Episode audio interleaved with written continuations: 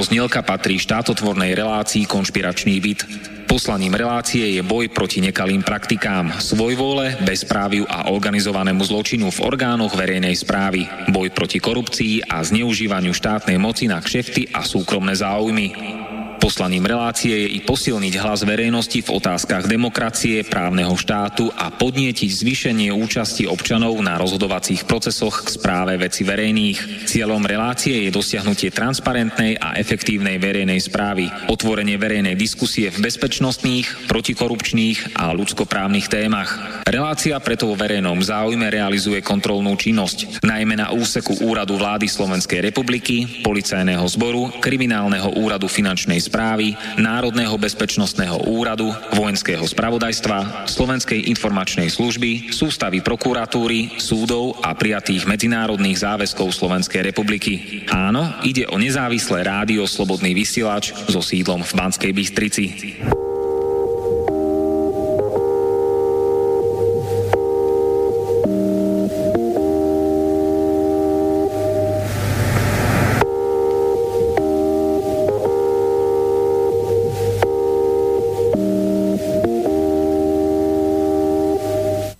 Posledný májový štvrtok.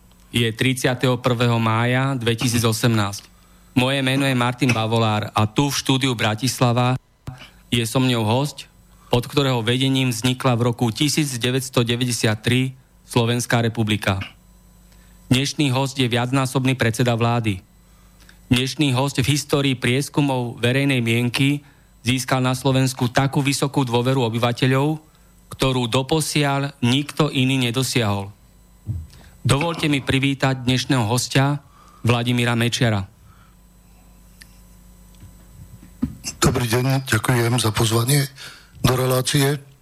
A aj keď mesiac lásky končí dnešným dňom, tak nechcem, aby neláska zvýťazila medzi ľuďmi. Ďakujem aj ja. A tu a teraz v Slobodnom vysielači máme otvorený rozhovor s Vladimírom Mečiarom čo nás na Slovensku čaká a neminie. Čo bolo, čo je a čo bude. A čo možno ešte neviete o Vladimírovi Mečiarovi. Tak, a moja prvá otázka je, kedy bude lepšie na Slovensku, alebo dobre už bolo? Takto by sme mali na túto otázku odpovedať každý deň. Povedzme si takto, čo treba urobiť preto, aby bolo lepšie. A tu vyzdieme k tomu, že vlastne to, čo sa začínalo v 90. rokoch, tá etapa je naplnená. Potrebuje nové impulzy. Potrebuje predovšetkým ozdravenie morálne celej politickej a štátnej sféry tohoto štátu.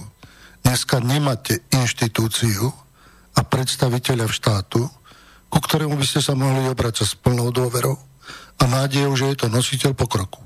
Nie sú spravujú niečo, vezú sa na niečom, ale zatiaľ sa vezú, to je dobre, ale nedávajú perspektívu, nedávajú vývoj. A druhé, čo treba porobiť, je veľmi jasné, v ekonomickej sfére sa musí mnoho vecí zmeniť.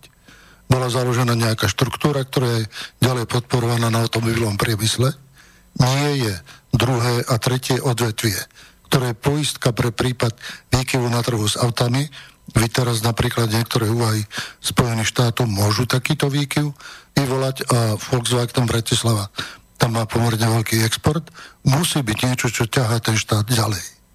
Tretie, musí sa absolútne zmeniť štruktúra tej ekonomiky. Nie, že by sme išli rušiť veľké firmy, ale musí dostať podporu malý a stredný podnikateľ v tom, že bude mať priestor na život, že mu štát nebude ukladať, čo všetko musí, ale že mu štát aj povie, odkiaľ na to všetko môže zobrať že mu pomôže. Buď znižovaním daňového zaťaženia, alebo iných úľav.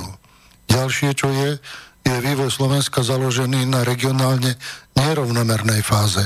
A to je Bratislava, tak ako sa predpokladalo, že bude centrum a impulzátor toho vývoja, ale absolútne sa zanedbal východ a Banská Bystrica, bansko bystrický kraj.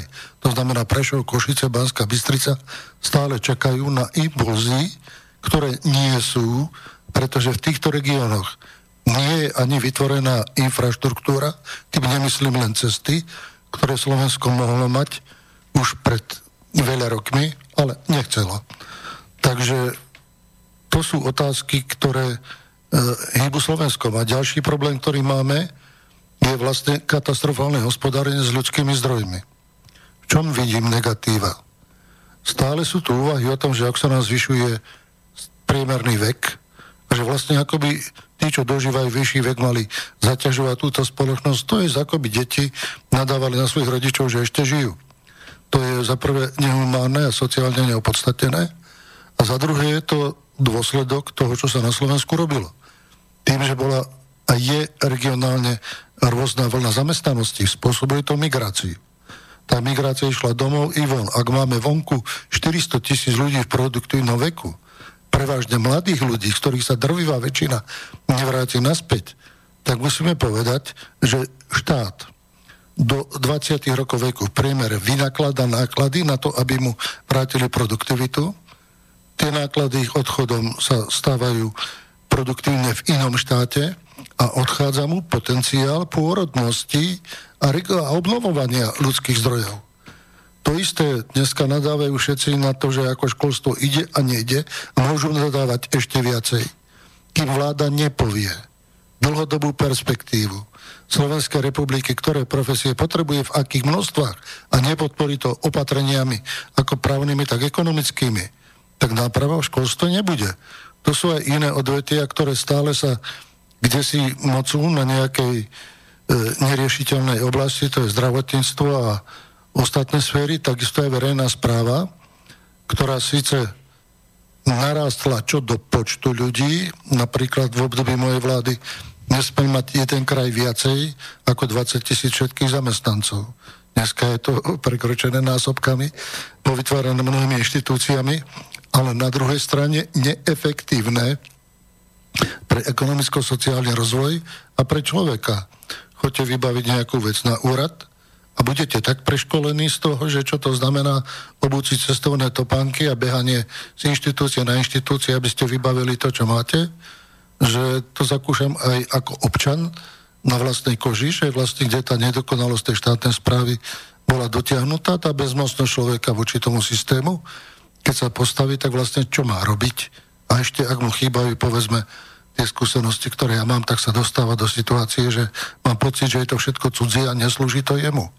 A ono je to pravda, že tie inštitúcie veľa razy slúžia sami sebe, tak boli nastavené a tak sú podporované a musím povedať ešte aj, a ani za to, čo robia, nie sú zaplatené.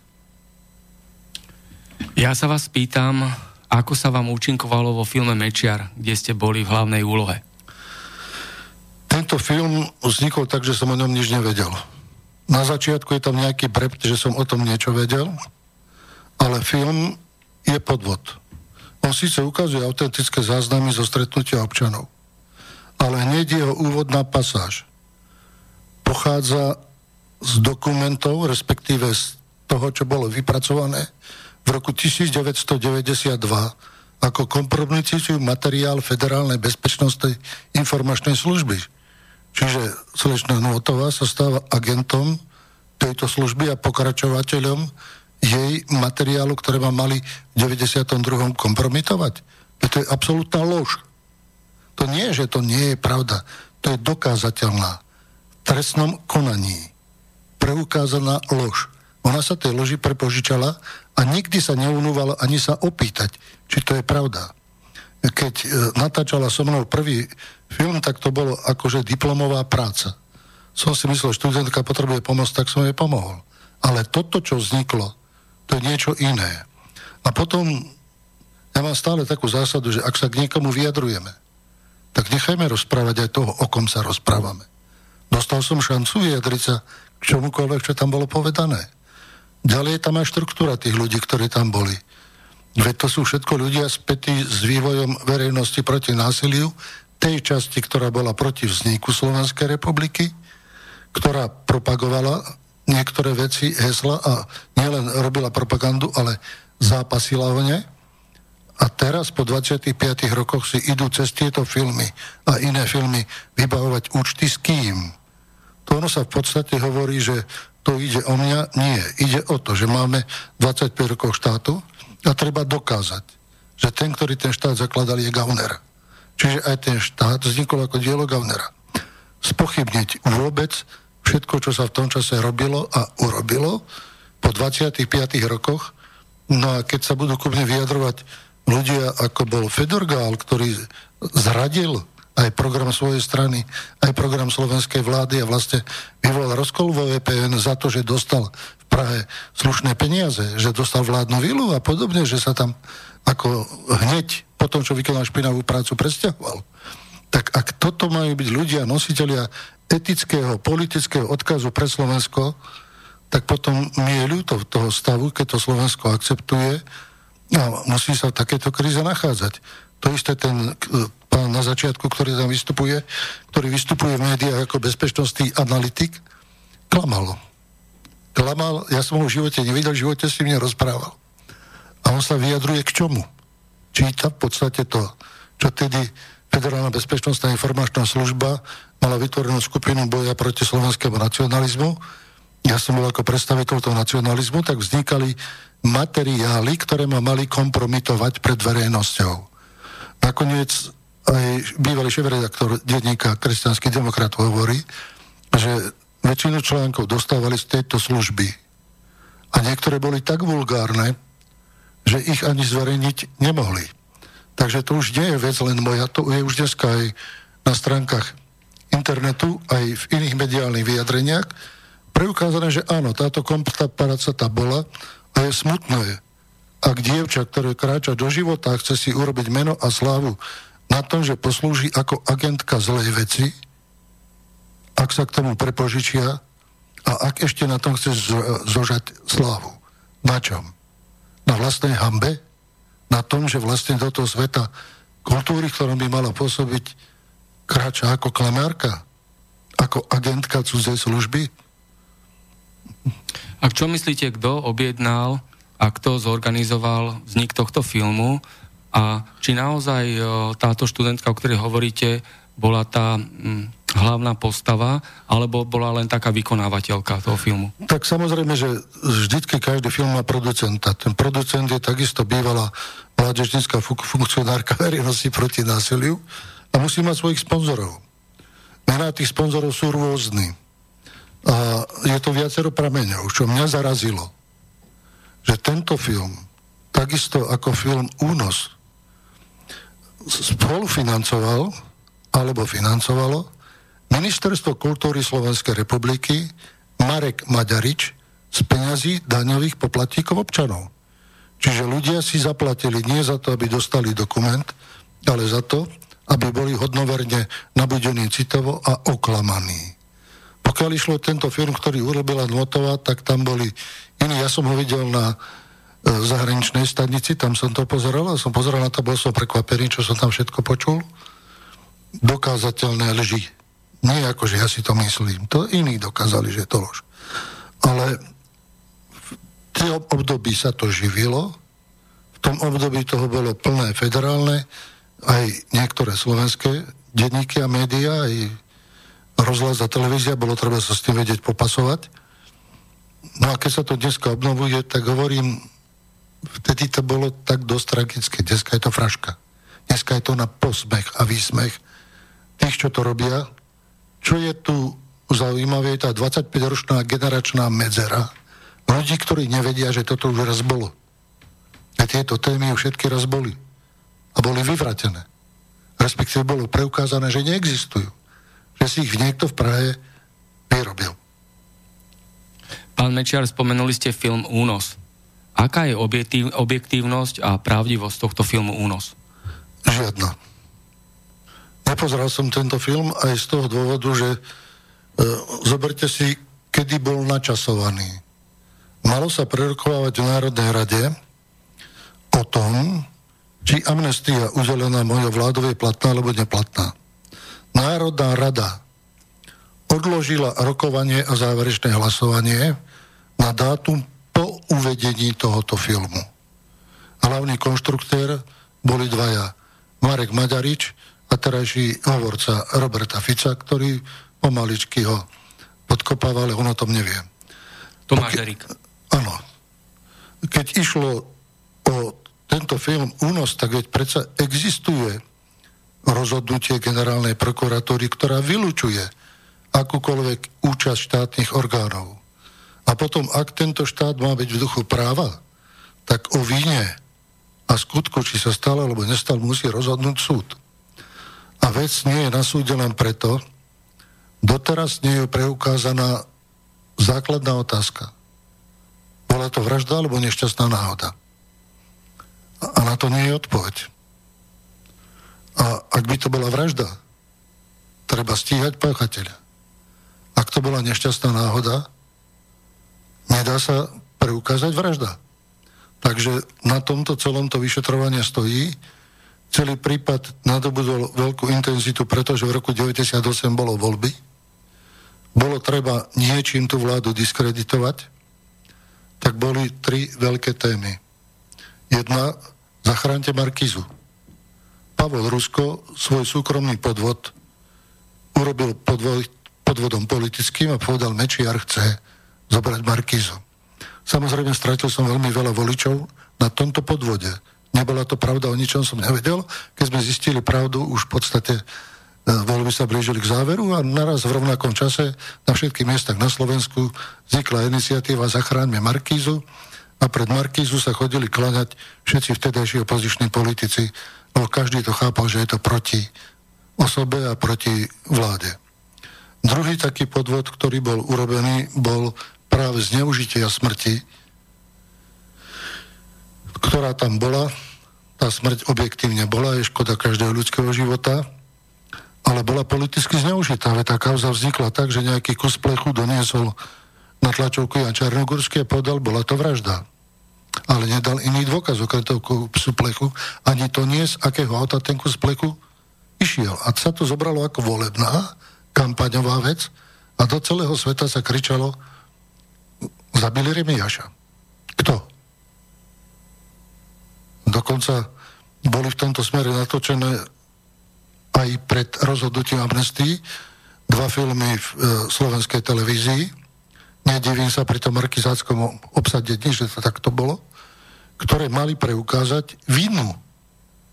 A dokonca tam bola urobená taká drzosť, že duchovný rímsko-katolíckej cirkvi hovorí o svojom presvedčení, kto to urobil, pričom zabudol, že existuje aj v písme nepovieš krivo svedectva proti blížnemu svojmu.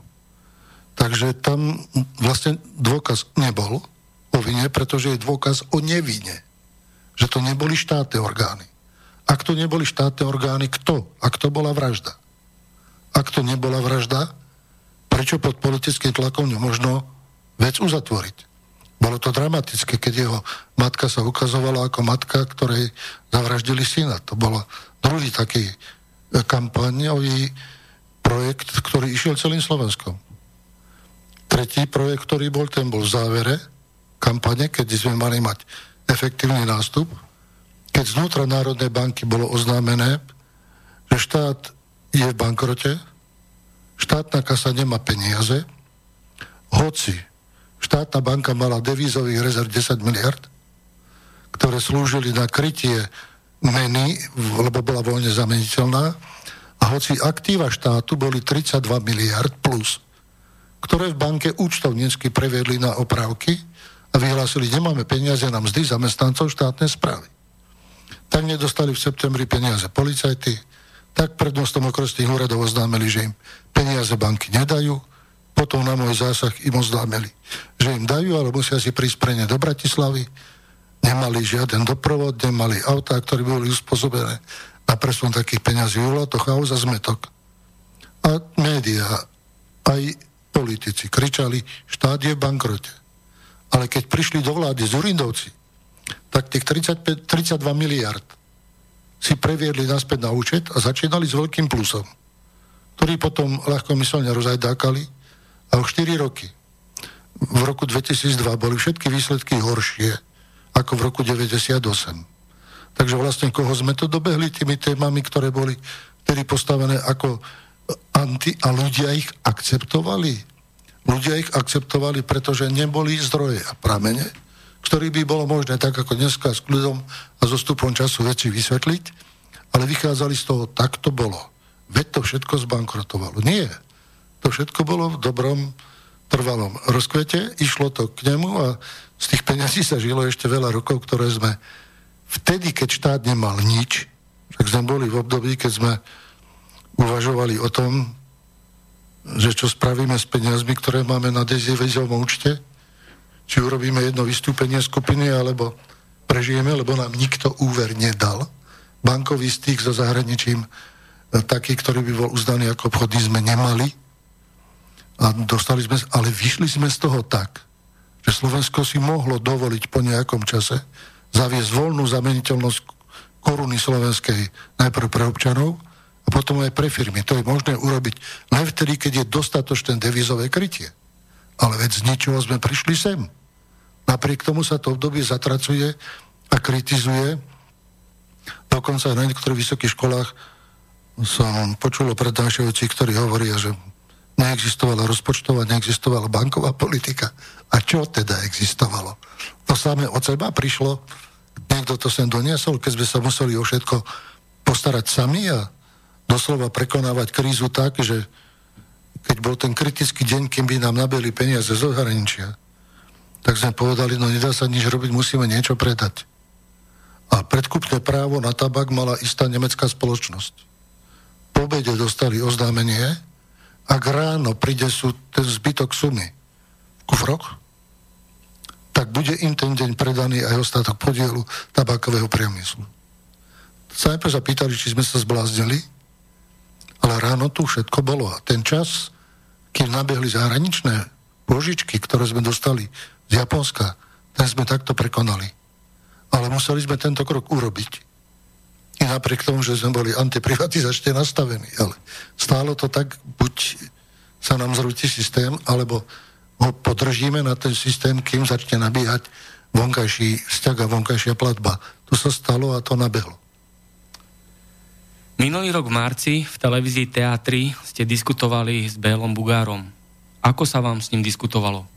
aký je politik a aký je človek Bela Bugár? Bela Bugár, ako vidíte, prežíva každú politiku, každé obdobie. Je to taký typ človeka, pre ktorého slovo nemá význam. Je tam ja, ja, ja. Poznám veľa jeho spolustraníkov, ktorí boli s ním v jednej strane, ktorí sa stiažovali na typ diktátora, nekompromisného prospechára a osobného demagoga, keď videl, že stráca pozície maďarskej menšine, nakoniec vypadol aj z tej strany, potom ako mala korupčné škandály v Nitre. Nebol predsedom strany, tak si založil druhú slovensko-maďarskú akože stranu na zmierenie.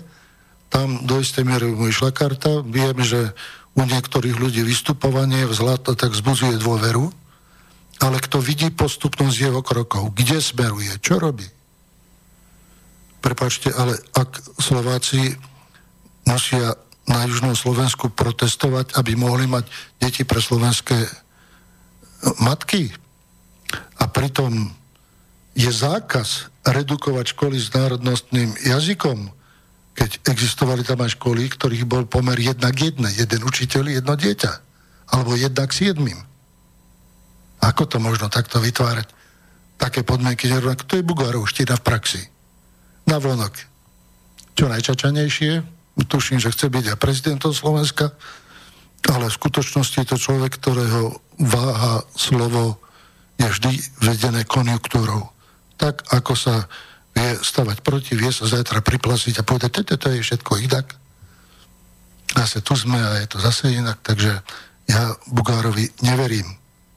Neveril som, neverím, chápem jeho hru postupných krokov, ako pomaličku, však ide len o toto, však len o toto a stále sa posúva ďalej a ďalej k tomu, čo v roku 1994 v januári sa podarilo zastaviť istej autonomizácii juhu Slovenska. Vražda Jana Kuciaka. Čo si myslíte o tejto vražde? Samozrejme som človek, som rodič a viem, aká je to rana a pre každého. Každého mladého človeka je obrovská škoda, takáto vražda je niečo, čo je odsudenie hodným zločinom. Otázka aké boli motívy. Čiže každý slušný človek musí povedať, tak toto nie. Otázka je, čo potom nasledovalo a čo všetko sa urobilo. To, že ľudia protestovali proti tomu, žiadali vyšetrenie. A to vyšetrenie je dosť zložité, pretože jeden motív, pracovné zaradenie, bol označený vtedy policajným prezidentom, ale nemusí byť jediný. A tie motívy sa hľadajú. Ľudia protestovali v nádeji na riešenie rýchle a zákonné, pričom samotné postupy aj orgánov vlády, aj policie dali dôvod na to, aby ľudia nedôverovali. Ak boli také veľké protesty, tak treba povedať, že tieto protesty mali dva dôvody. Jeden bol impuls, ktorá dala vražda mladých ľudí. A druhé bolo drho dozrievajúci vnútorný konflikt spoločnosti, ktorý viedol k nespokojnosti veľmi veľkej, ktorá išla celým územím Slovenska, ktoré kritizovali už takéto pomery aké sú, nie. Aký je výsledok? Odišiel predseda vlády, odišiel minister vnútra, odišiel prezident policajného zboru, všetci traja, ktorí kritizovali prezidenta za porušenie zákona a odišli, čiže vlastne prezident zostal akoby bez oponentov. Čiže to nebola tá zmena, ktorú ľudia chceli. Bol to palácový prevrat. Niekedy sa tomu hovorilo tak, že na strome sedí kopa vrabcov. Príde pod strom človek a tleskne. Hovorí, vidíš, aké sme urobili zmeny? Hovorí, aké? Vedie to ten istý strom a tie isté vrabce. Áno, ale každý sedí na jednom konári. Čiže aj tu bola urobená zmena. Ficovi je jedno, kto je pod ním. Ten predseda vlády je pod ním, rešpektuje ho, aj keď retoricky sa snaží niečo urobiť, je tak ako si snaživý, retoricky vybavený, ale slibuje to, čo splniť nemôže. Že pili si svoj vlastný konár. Aj vo vlastnej strade, aj vo verejnosti. Pokiaľ ide o ďalšie persóny, stále je to v hre e, Smeru a predsedu Smeru, či je to sns či je to strana Maďarskej koalície, že vlastne sns tiež neplní svoju národnú úlohu. A celá tá spoločnosť sa dvíha niekde v ústretí veľkej vnútropolitickej a morálnej hlbokej kríze. V tejto krízi je prezident, v tejto krízi je parlament, v tejto krízi je vláda, ale aj ústavný súd. Čiže ktoré sú inštitúcie štátu garantujúce právo, spravodlivosť, garantujúce harmonizovaný rozvoj Slovenskej republiky. Keď sa budú percentá počítať, či máme rast, máme, veď ako zahraničnému kapitálu koľko je to vlastných iniciatív, vlastného podielu. To už je podiel trošku slabší a ukazuje sa, že tam e, vláda a štát zlyháva a spomaluje vývoj v mnohých oblastiach aj nevie založiť ďalšie progresívne odvetia, pretože či niekto chce alebo nie, tak nezakladá sa len štát, ale automobilový priemysel na Slovensku. A čo si myslíte, prečo Fico a Kaliňák tak spolu rýchlo odišli z vlády? konflikt eskaloval vo vnútri spoločnosti, ale aj vo vnútri strany Smer. Veď zoberte, že Marek Maďarič už dlhšiu dobu vystupoval ako oponent vo vzťahu k Smeru od tej doby, čo mu v televízii neprešiel projekt navýšenia nákladov cez peniaze e, poslucháčov alebo divákov. Cítil sa osobne docenený. Po voľbách, ktoré boli voľbami prezidenta Fico, ich prehral vyšiel s falošnou tézou, že vlastne ľudia hlasovali o tom, aby bol ďalej predseda vlády. Ak raz prehral, mal odísť. Mal to nechať tak. To čase sa môže vrátiť, ale e, ten záver bolo treba urobiť.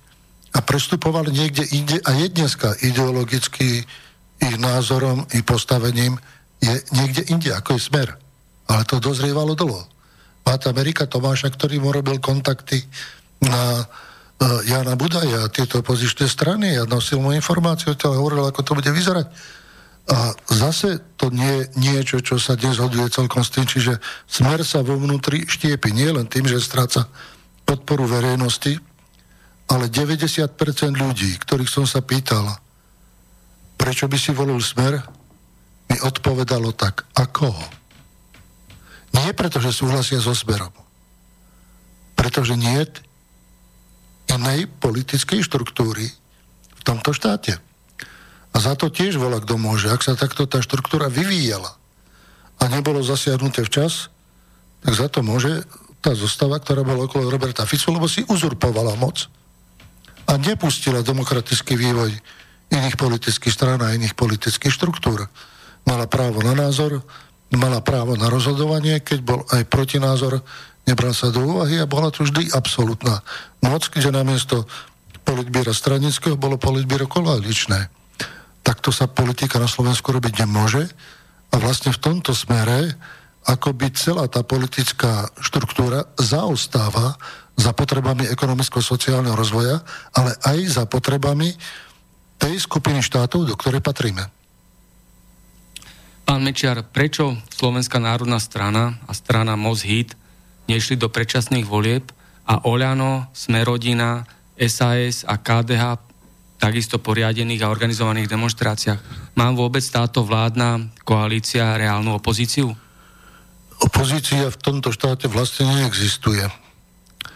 Myslím tým opozícia občianská áno, ale opozícia stranická nie. Kde sú tie strany? To je prvá otázka. Samozrejme, že ísť do predčasných volieb by znamenalo zopakovať to, čo je. A zmysel tých protestov bolo hľadať niečo nové.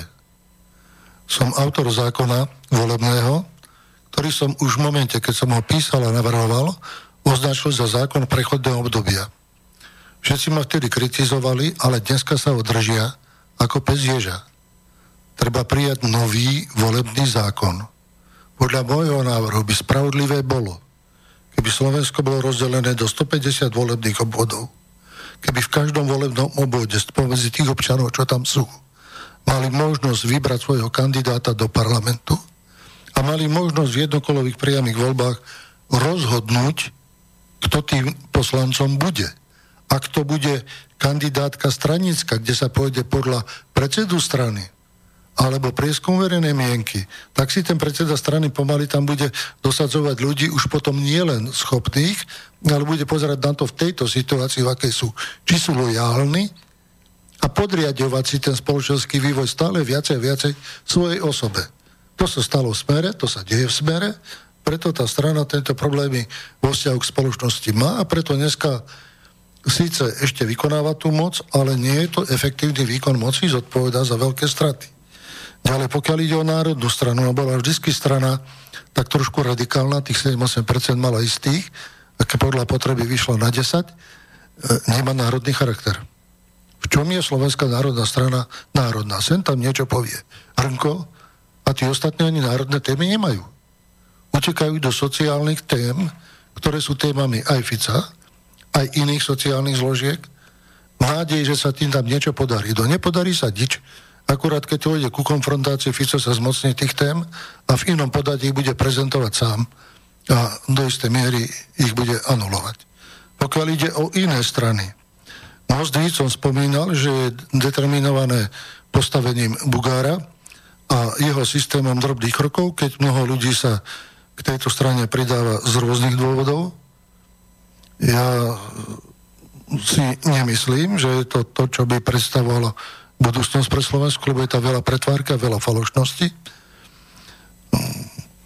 Podpredseda Matice Slovenskej je naraz strane Mozit z ničoho nič. Keď zoberete ďalších, ktorí tam sú, tak tá štruktúra mostu hist posledecká sa síce obmienia, niektorí ľudia odchádzajú, niektorí zostávali, tých, čo odídu, ešte viac, odídu. A odídu, pretože zablúdili. Niečo si mysleli, že to tam je, teraz keď tam boli vo vnútri, zistili, že tam nič nie je. Pokiaľ ide o opozičné strany, tak sa zastavím pri Saske a vôbec pri myšlienke týchto opozičných strán. Podľa ústavy Slovenskej republiky. Každý občan Slovenskej republiky má právo na politickú organizovanosť. Ak ministerstvo vnútra schváli nejakú organizáciu a ľudia v súhľade s programom tejto strany a stanovami tej strany prijavia záujem o členstvo, majú byť prijatí. A Saska je nedemokratická štruktúra, pretože je to uzatvorený klub, ktorý má toľko ľudí, koľko treba na obsadenie funkcií a zásadne zvonku nepríjmajú. Nech je strana akákoľvek, povedzme, za slotu bola tá sns veľmi zlá, ale vymrvila sa a nejako toho predsedu vytlačila, lebo nebol dobrý.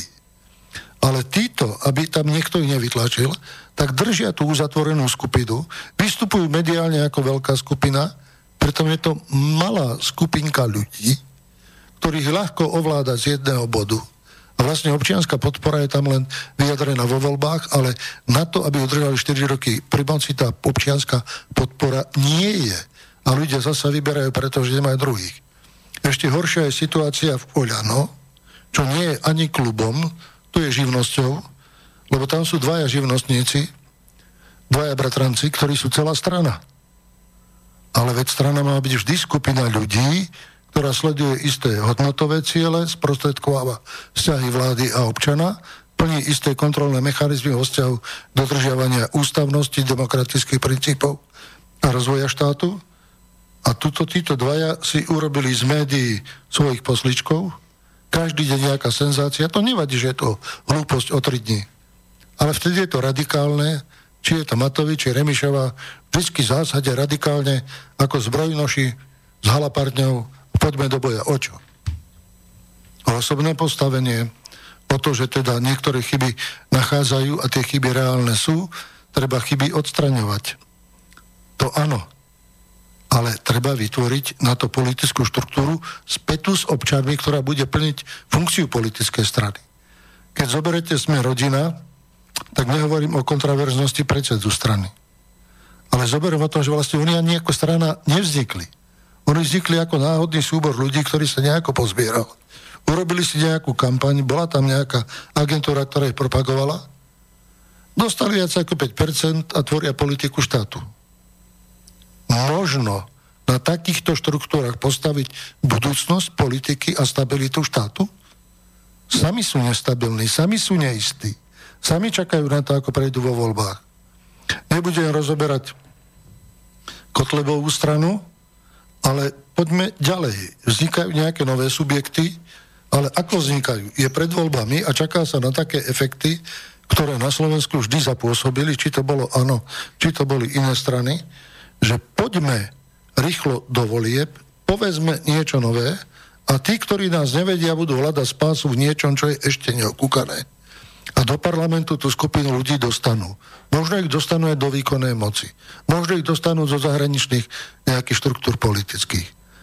Ale tak toto nemožno tak postaviť. Veď predsa tá politika musí mať tiež kritéria aj občianskej statočnosti, aj nejakého občianského vývoja, aj nejaké schopnosti, ktoré musí preukázať predtým, než príde, lebo potom, keď už sedí v parlamente, tak sa len divíte, čo sa tam robí. A v podstate tí, ktorí ovládajú kluby, ovládajú tlačítka tí poslanci zatlačia to, čo im predsedovia strán povedia. A keď jedni tlačia za a druhý ploti, neznamená to, že sú jedni horšie druhý lepší. Iba sa štilizujú do istej podoby.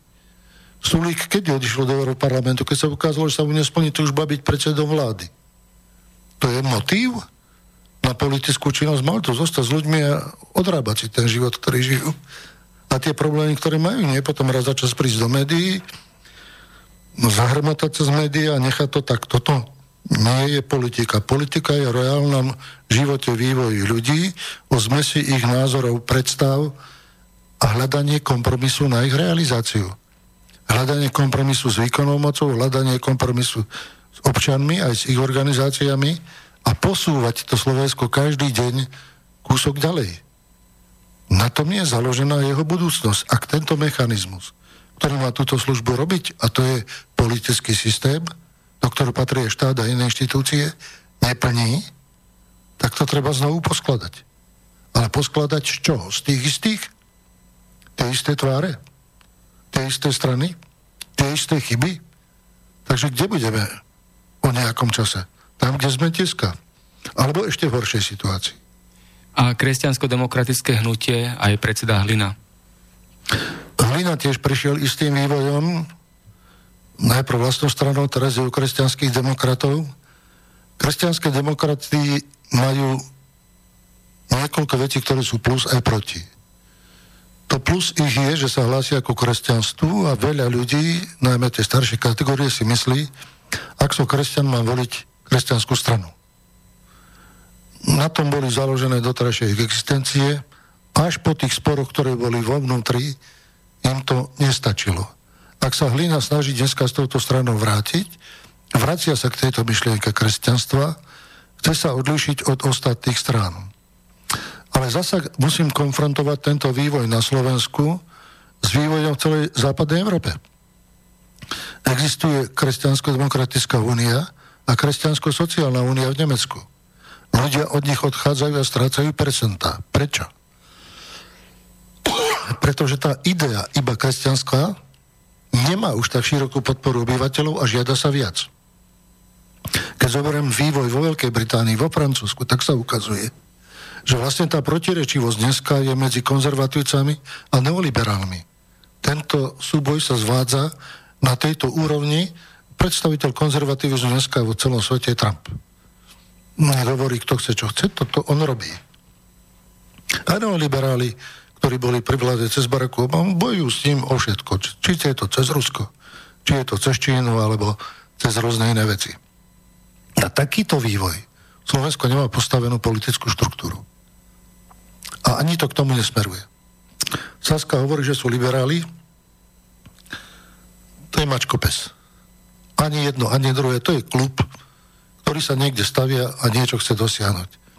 Ak by boli liberáli, tak my sme boli bola kedy v koalícii s liberálmi a demokratmi. Platí tam prísna stranická disciplína. Ak v Európarlamente vyrušuješ, choď preč. Čiže nemôžu ani povedať, že patria do tej štruktúry liberálnych strán, že sa vlastne hľadajú si tvár len ako sa zmocniť výkonnej moci. Najprv to boli drogy, slúbili mladým, všetko bude aj drogy, budú len nás voľte. Dneska vlastne čo slubujú? Dneska slubujú, že budeme my pri moci. Ale akí budú, čo budú, čo sa od nich dá čakať, nevidie tam perspektívu. A čo si myslíte o akcii Zaslušné Slovensko?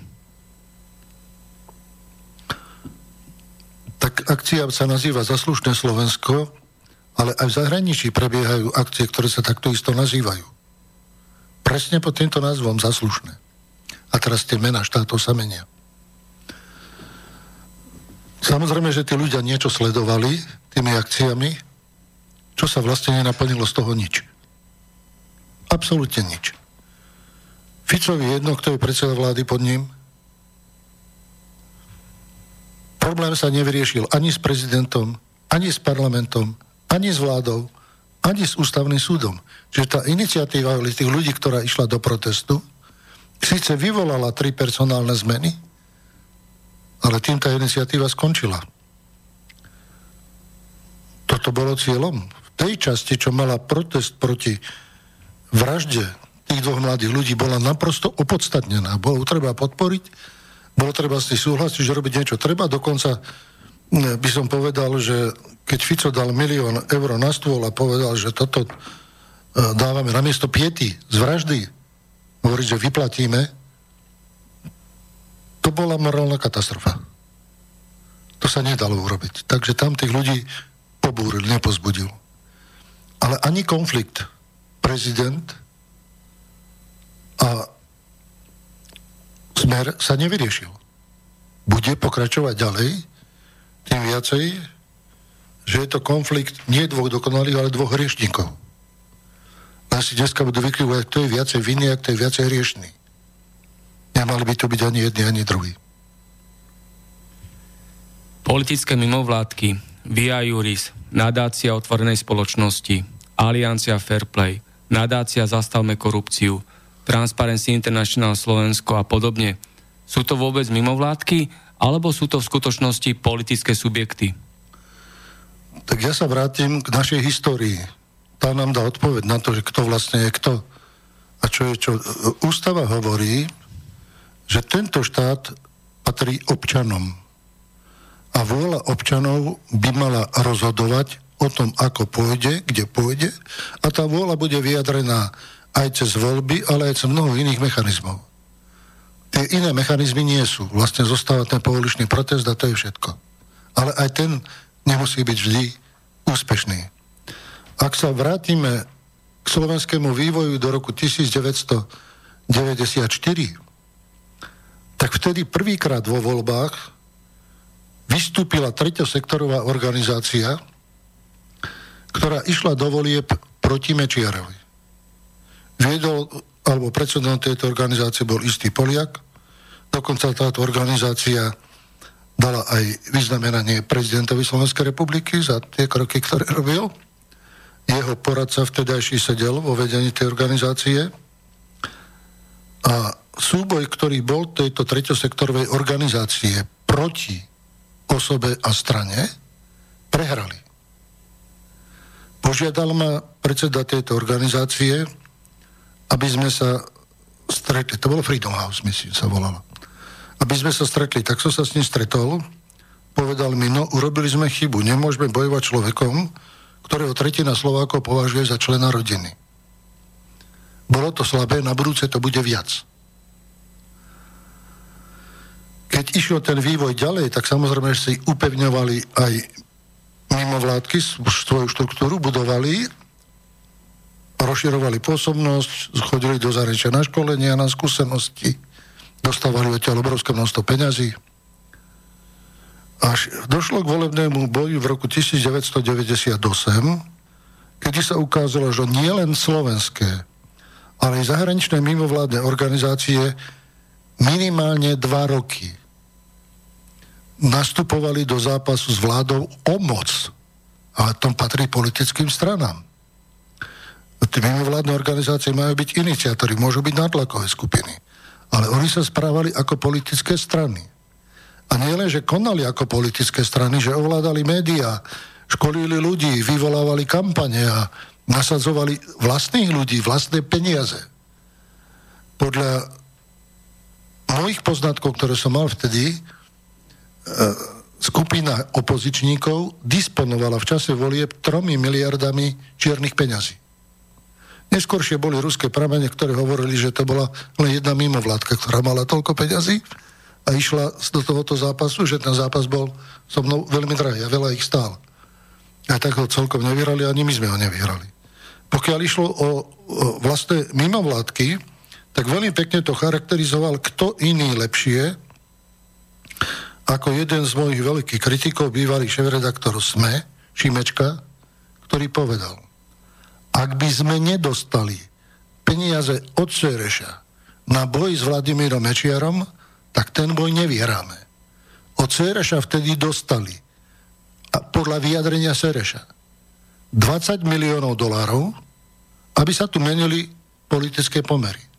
Samozrejme, že medzičasom aj poznanie Noelova zaujímalo zákulisie, pokročilo ďalej. Boli to nielen spoličické, alebo teda treťosektorové organizácie, boli to i politické štruktúry, boli to rôzne zoskupenia, ktoré sa chceli zmocniť toho majetku, ktorý tu bol. To bol jeden z tých, čo potom privatizovali vo veľkom hovorí, že sme ti dávali možnosti, ty si ich odmietol. Zavazal si, musel si preč. Áno, robili sme proti tebe.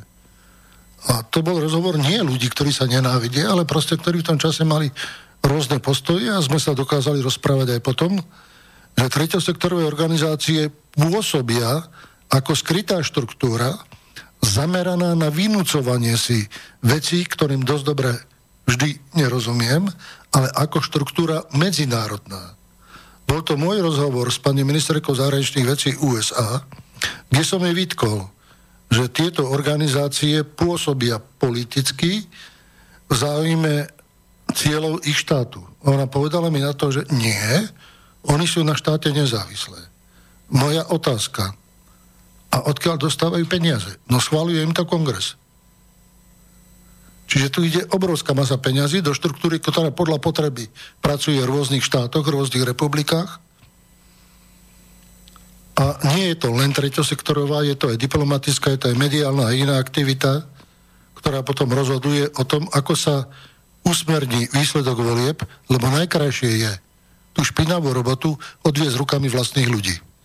Na tá robota sa urobí potom vždy v tých voľbách a to, čo treba na to, tak sa pripraví potom v tých štáboch, ktoré sa majú tie zaoberať a ktoré to majú čo urobiť. Keď pozerám dnes, bol tam pokus v Macedónsku, prebehlo nejakými zmenami Chorvátsko E, sú zmeny v Arménsku. Tie isté organizácie, čo tu boli, 96-98, pôsobia globálne po celom svete, keď som zobral Ukrajinu, kto tam bol, to sú tie isté značky, tie sa nemenia. A samozrejme tieto naše doplnkové podľa potreby sú aj aktivity, ktoré sú celosvetové a sú aktivity, ktoré sú špecifické. U organizácie tretieho sektoru nevieme, koľko majú peňazí, odkiaľ ich majú, kto sú ich ľudia, kto ich volí, kto ich kontroluje. Štát na to nemá. Ten sa tvári, že je všetko v poriadku. A nie je v poriadku nič. Takže kým nevieme, či je peniaze pracujú v akom záujme, tak nemôže povedať, že toto je zvrchovaný štát občanov. Keď neobčan Sereš si tu postaví vládu, akú chce. A Zurindová vláda na to reagovala tak, že jeho dve treťosektorové organizácie okamžite povrila kontrolou nad privatizačným procesom. Takže takto sa ako si demokracia nerobí, keď tieto skupiny si robia nárok nahradzovať občanov a manipulovať občanom. E, je veľa akcií, pri ktorých konali aj proti zákone, aj proti ústavne, ale im zatiaľ všetko prechádza. Nie tej sily. Čo by povedala vážený? To sú tiež nejaké pravidlá, budete ich rešpektovať. Podriadite sa, budete preukazovať, kto vás platí a za čo vás platí. Čo vlastne tejto spoločnosti chce dosiahnuť? Alebo to sa bude správať ako k cudzím subjektom, ktoré vyvíjajú nátlak na demokratický systém štátu a deformujú ho. To je nie o demokracii. To je o nátlakových skupinách, boh vie skade zaplatených a čas sú zaplatení. Však veď zoberte bývalú predsedkyňu vlády, tá bola šéfka Sarešovej nadácie. A tá nadácia disponovala veľkými peniazmi. A kedy sme to zistili, keď už predsedkynia vlády nebola? Kto bol za Kiskom a jeho Volvou? Boli to len jeho peniaze, jeho spoločnosti? Odkiaľ išla tá podpora? Keď zoberete, že kto bol šéfom jeho poradcov? Istý pán Butora, ktorý bol kedysi e, Václavom Havlom zmocnený ako jeho zmocenec pre Slovensko v boji proti Slovenskej republike a jej vzniku a po vzniku zasa cez organizáciu, ktorú viedol zase a kto financoval tú organizáciu? Skade to bolo? Sú to peniaze slovenské alebo peniaze zo zahraničia? Proti tomu, čo ľudia vyjadria ten názor vo voľbách. Aká je to vlastne demokracia? Ako sa ten svet mení? Ako ďaleko sme od toho, čo bolo slubované v 90. rokoch začiatkom, ako to bude demokratický občianský štát, ako to bude sloboda, keď sme v zajatí vlastných predsudkov a manipulácií mediálnych. Sme slobodní? Otázka. Asi nie. Zurinda, ktorý ani raz nevyhral voľby, ale dvakrát zostavoval vládu. Aká je politická budúcnosť Zurindu a Mikloša? Čo si myslíte? Pred rokom 1998, aby sa vytvorila nejaká protiváha, tak všetky opozičné strany a zoskupenia vytvorili jeden blok. Išli síce do volieb tak, že každý mal svoju hrstku voličov, ale vznikla personálna únia pers- predsedov strán, ktorá potom vytvárala vládu. V tejto vláde boli rozpory, kto bude predseda, kto nebude predseda. Stalo sa, že sa stal predsedom vlády Zurinda, čo neuspokojovalo Jana Čarnogurského a hneď vyšiel s tým, že on má byť iba hovorca vlády, ale nemá byť predseda vlády. Tento konflikt by sme mohli nazvať personálny do doby, kým by neprešiel ústavnou zmenou a ústava zrušila vládu ako najvyšší orgán štátnej správy. A povedala, že ústrednými orgány štátnej správy sú ministri. Čiže predseda vlády má síce personálnu právomoc voči členom vlády, ale k vám podliehajú len tie dva počítače, čo má v predizbe. Okrem tej personálnej právomoci nemá žiadnu. Je povedané, v ktorých veciach rozhoduje vláda v zbore, tam má jeden hlasovací hlas, v ostatnom nemôže ministrovi do výkonu práce povedať nič. Ak sa niečo robí politicky, tak je to nie tak, ako je postavená ústava, ktorá nepredpokladá, že by predseda vlády mohol, napríklad konflikt Radičová kontra bývalý minister financií. Poslal ho do keľu a mal pravdu. To je moja vec a ty sa mi nemáš do toho čo starať, o to, že si predseda vlády ťa neoprávňuje. Pokiaľ ide o to, že e, ako títo plány pôsobili, no Postavenie Zorindu sa upevnilo nielen koalíciou s Demokratickou úniou, ale v podstate splnil všetky zahraničné objednávky na privatizáciu na Slovensku. Tá veľká privatizácia, kde sa vyhovorali potom na mňa to nie mi to mečiar, tak tá prebehla predsa za ich vlády s ich rozhodnutiami a za ceny, ktoré boli potratové. Napríklad som obnažil vo vystúpení v parlamente, ako prebiehala privatizácia slovenského plinárenského priemyslu a aby preukazovali, že štát je nevhodný správca, tak keď sa upravovali ceny tranzitu plynu všade okolo, tak Slovensko podhodnotili, aby sa vytvorila umelá strata. Keď to získal súkromník, okamžite vykázal na druhý deň zisk. Upravil cenu. Na normálnu, nie proste vysokú, na normálnu priemernú cenu. Ale štát to nechcel urobiť, aby privatizovať mohol. A za tým bol Ivan Mikloš a Mikuláš Dorinda. A preukázateľne, to som im dokázal, ktoré doklady podpisovali. A tak to bolo v energetike, tak to bolo inde. A na to platíme a doplácame ďalej. Je pravda, že vtedy čokoľvek urobili, tak bola taká zásada prijatá a do dneska tá choroba ešte na Slovensku trvá, že to dohodňovali Lebo Mečiar, ale výkonná moc bola ich. Ja som vtedy nebol ani poslanec. Po neúspechu v prezidentských voľbách som sa vzdal aj poslaneckého mandátu som súkromnou osobou. Takže toto platilo, to sa na Slovensku ešte stále nosí, lebo mečiar, lebo mečiarizmus, ale z toho mečiarizmu žijú a pozitívnu zmenu v tomto systéme nie sú schopní ani teoreticky pripraviť. Takže kto ich bude chcieť, nech si ich volí. Na Ukrajine pôsobí Mikloš ako poradca preto, aby poradil, čo treba pre koho urobiť a pozdá sa osobne s ľuďmi, ktoré tam majú privatizačné záujmy, ale politicky toho veľa nepomôže. Mm, nakoniec to nebolo len Mikloš, ktorého si vybrali. Niekto určil dokonca do vysokej funkcie aj Sákašvíliho, bývalého gruzinského prezidenta, aby ho potom z Ukrajiny vykázali.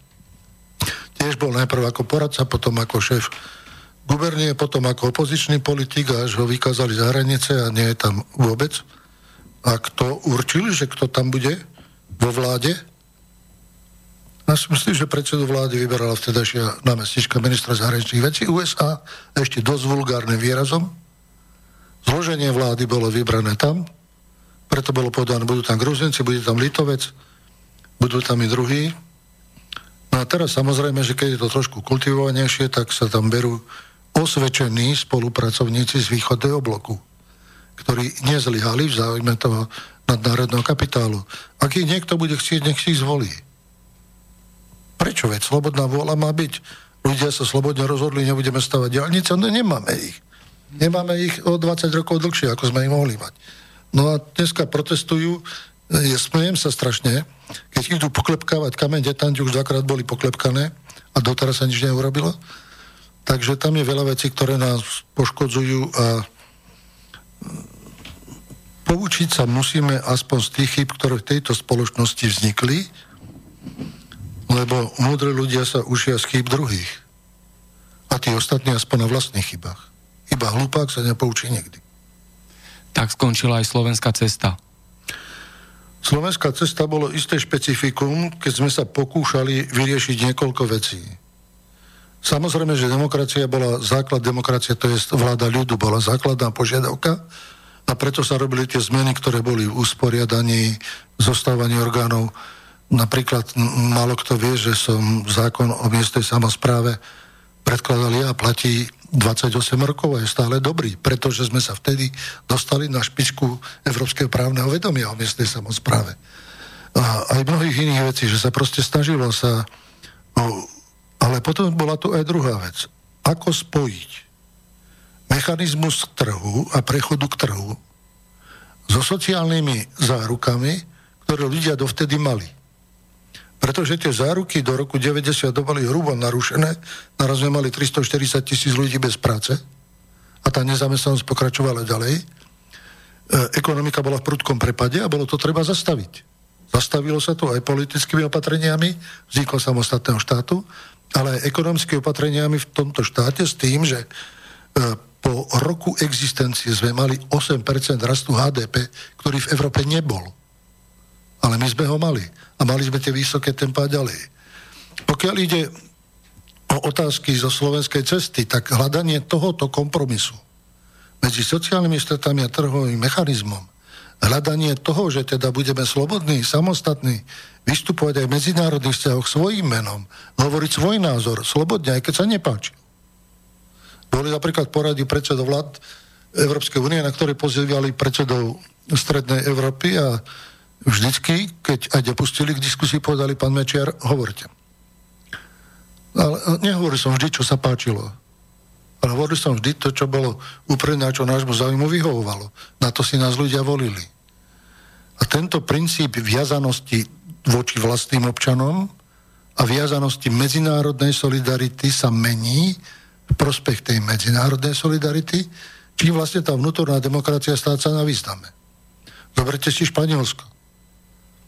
Katalánci sa rozhodli pre niečo, aj kvôli histórii, že bolo ich veľa povraždených, aj kvôli súčasnosti nesúhlasili s korupciou Španielska. Za korupciu bolo odsudených veľa ľudí z vedenia terajšej vlády a terajšej strany. Katalánci nesúhlasili, ale medzinárodné spoločenstvo, alebo teda Európske spoločenstvo povedalo, a nič nebude.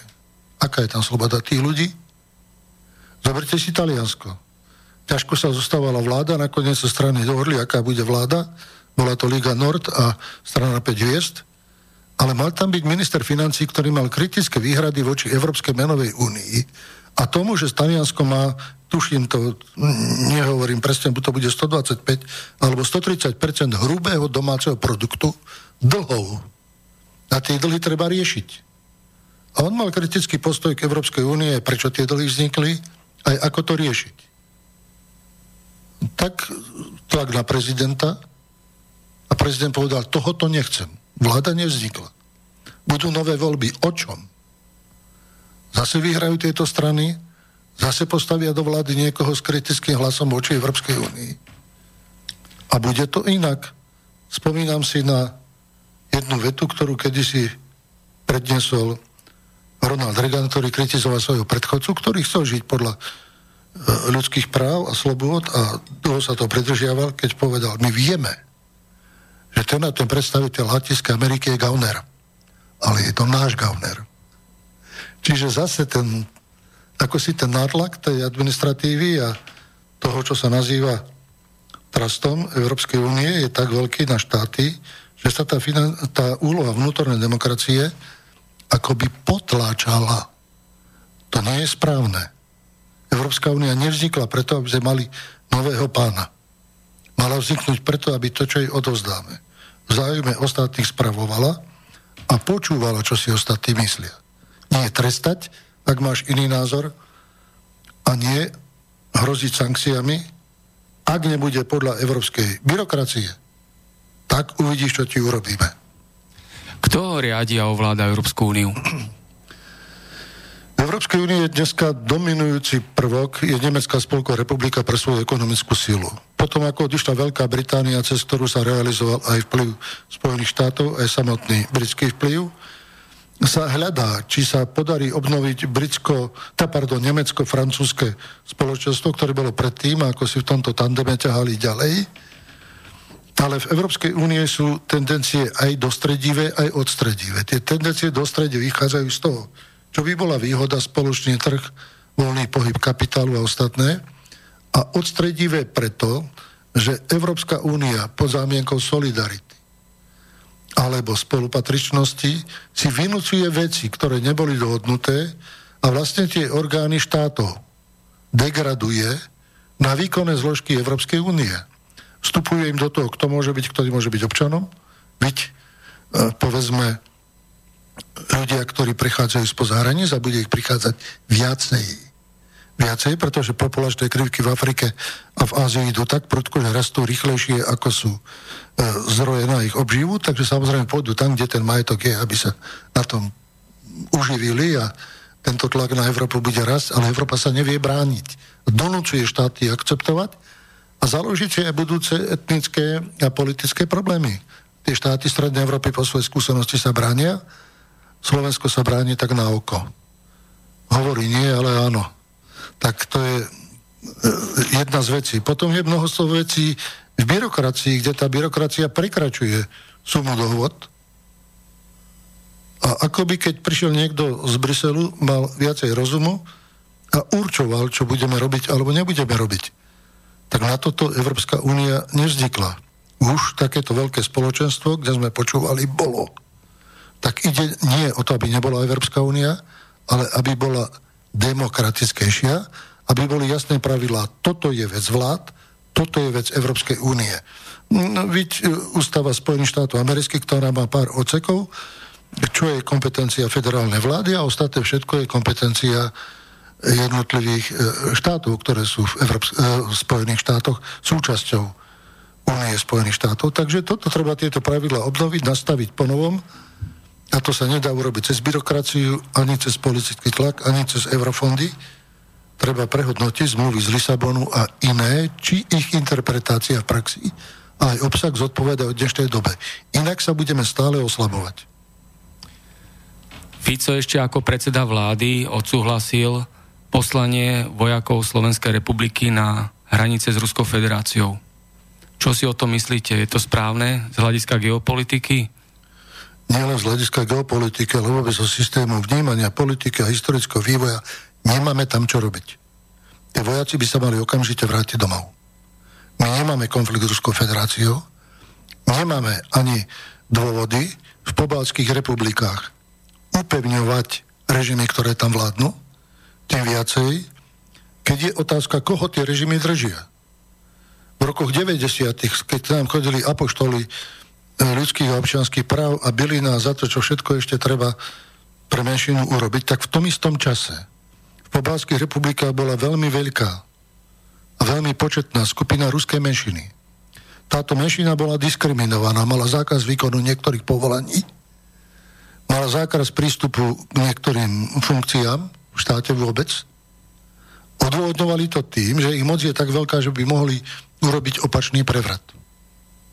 Takže pochopiteľne tí, čo boli pri moci, tak aj gňavili túto menšinu, aj povedali, že teda pekne ovládajú jazyk a iné, tak nebudú môcť sa ani považovať za občanov. Dneska je tam 20% neobčanov týchto štátov, ale neobčanov nikoho.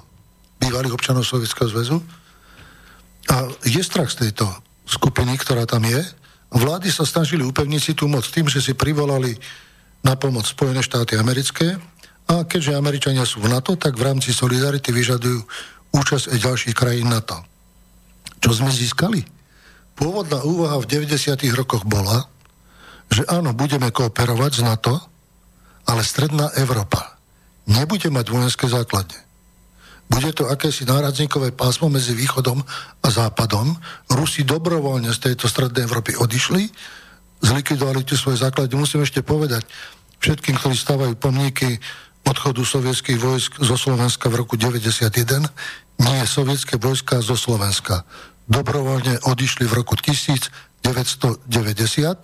Vyjednávanie neviedol žiaden z mocnevec Záslav Havla, ten o tom ani nevedel, ale vyjednávania som viedol ja všetky.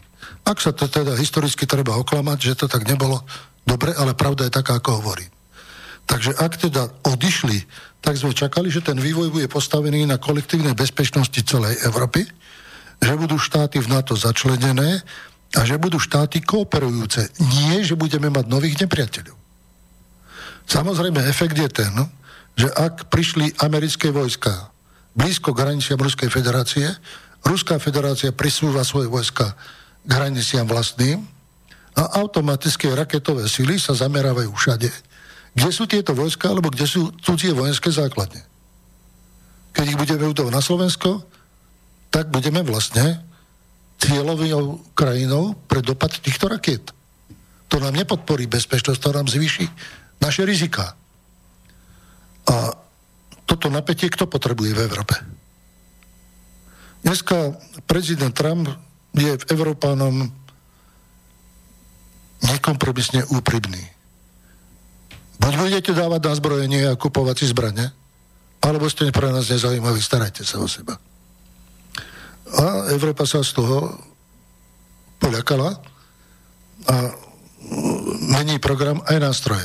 Buď budete s nami solidárne, budete nás podporovať, alebo vám zastavíme pomoc a podporu.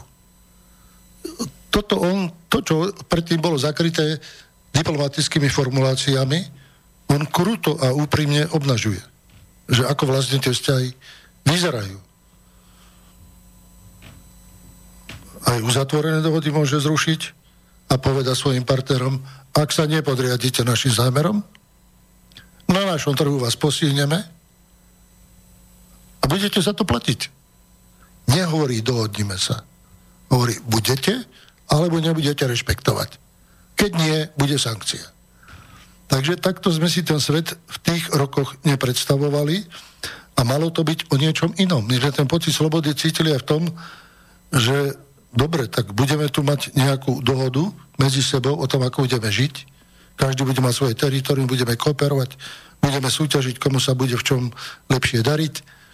Budeme sa snažiť aj na východ, aj na západ. Na západ ako začlenený, na východ ako spolupracujúci dosiahnuť nejaké veci, ale vidíte, mocenské vákuum pokračuje ďalej, sféra vplyvu existuje, akurát, že sa skomplikovala.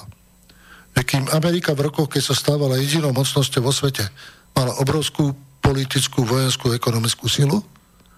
Dneska tá vojenská sila zostáva, ekonomická sa zoslabuje, ovláda 18 až 20% ekonomiky sveta, viacej už nie. Tých 80% sú iní, ktorí chcú mať podiel na tej politickej moci vo svete.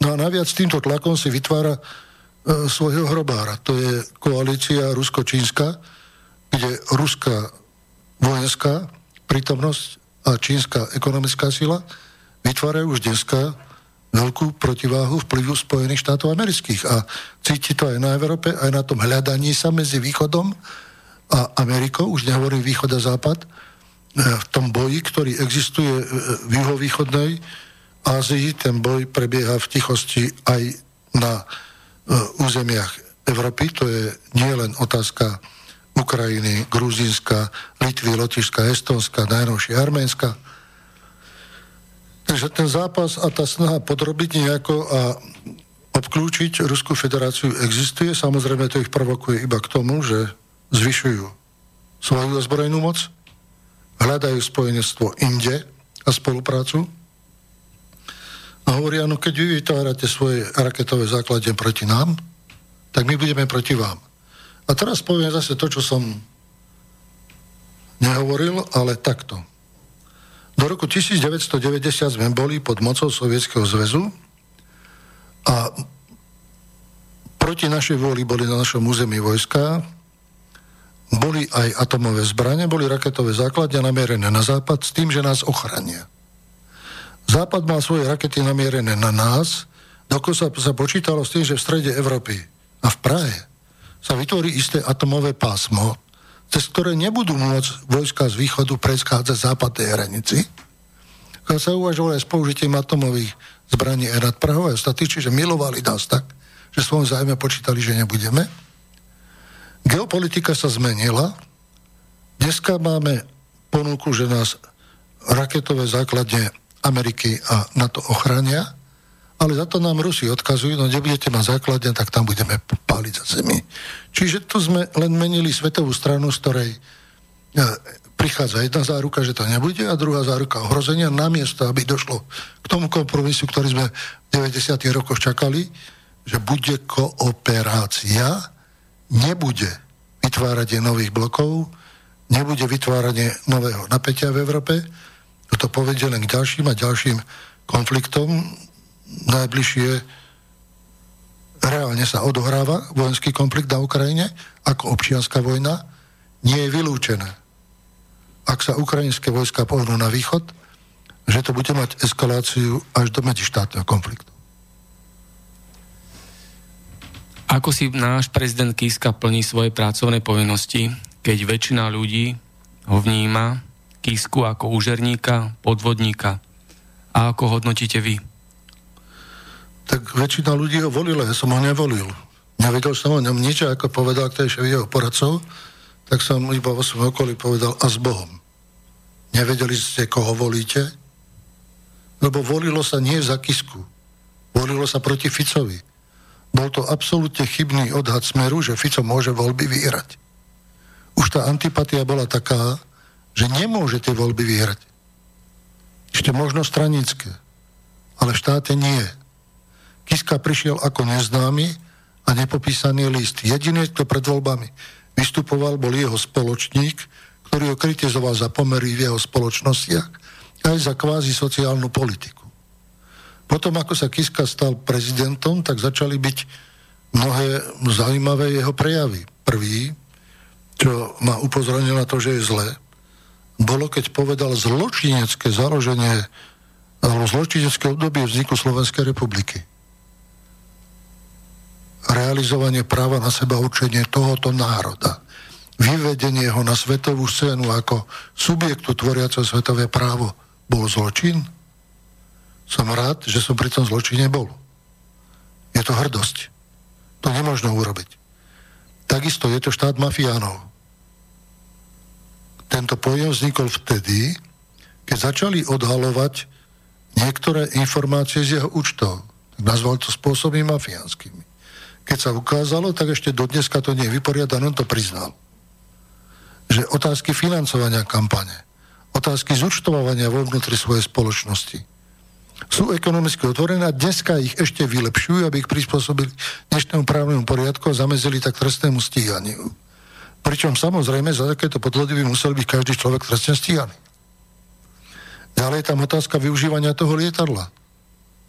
Veď ak robotník, človek, dôchodca ukradne pivo v samoobsluhe, okamžite má pokutu na krku a má minimálne cbs ktorá vyvedie. Ak prezident spotrebuje 10 tisíc eur na svoju osobnú dopravu, alebo to bolo ešte dokonca podstatne viac, prepašte, číslo je nepresné, bolo to viac. A nič sa nestane, je to normálne. Povie to Kaliďák. Ale to bol jeho zádok, ktorý sedel v tých lietadlách. To sú jeho zákony, jeho aparát, ktorý sa má poradiť o tom, na čo má a na čo nemá nárok a právo. Ak zneužije tú funkciu, musí odísť. Ak je občianská nálada na zmeny v štáte, a on má ústavné právomoci tie zmeny vykonať a nevykoná ich, je to jeho rozhodnutie a jeho zlyhanie. Ak oznámi dneska, že už nebude prezidentom, idú sa z toho sektorového a z, tých jeho priaznivcov potrháte, čo chudák bude robiť, či bude politickú stranu založí, alebo do ktorej politické strany vstúpi, čakajú od neho veľa. Kiska ako prestane byť prezidentom. Môže ďakovať Bohu, ak nebude stíhaný. A zabudne ľud na ňo tak, ako prišiel. Nevedeli o ňom, už vedia a rýchlo zabudnú a budú sa chcieť toho ako si tej zodpovednosti striasť. On to nevie. Tí, čo mu tvoria PR, to tiež nevedia. Asi myslia, že ak má teraz nejaký stupeň popularity, mali by to využiť pre niektorú politickú skupinu a priniesť do parlamentu. Možno to vyjde, možno to nevinde, pretože slovenský volič je nevyspytateľný že čo urobí, akému dojmu na poslednú chvíľu podľahne, lebo veľa raz je to o pocitoch posledných dní, že si myslím, že úspech nebude mať ani ten stranický, ani tento, že nepoznám ho nemôžem ho hodnotiť ako osobu, nemôžem hodnotiť jeho odborné spôsobilosti, ale určite viem povedať, nemali sme šťastie ani na jedného prezidenta tento z nich najneschopnejší. Politicky najneschopnejší. Takže vlastne je to človek, ktorý sedí na nesprávnej stoličke. Možno keby sedel na niektorej inej, bude úspešný. Ale tu na, nám nerobí dobre. Poslal vám Zurinda knihu? Lebo kedy si avizoval, že napíše čiernu knihu o obdobiach vašich vlád. Napísal vám aspoň úvodný list? Tak ja s Durindom nemám komunikáciu, aj keď jeden čas si Fico urobil z toho volebný beceler, ako sa objímame a ako sa stretávame. Náš posledný prvý rozhovor s Durindom bol veľmi nepríjemný, pretože sme boli spolu v slovenskej televízii, kde som na neho tlačil. Bolo to potom, ako nastúpil do funkcie predsedu vlády. A cez prestávku, vytvoril tam krátku prestávku, som dostal listok, pán predseda vlády, po skončení relácie tu v tomto štúdiu budete zatknutí.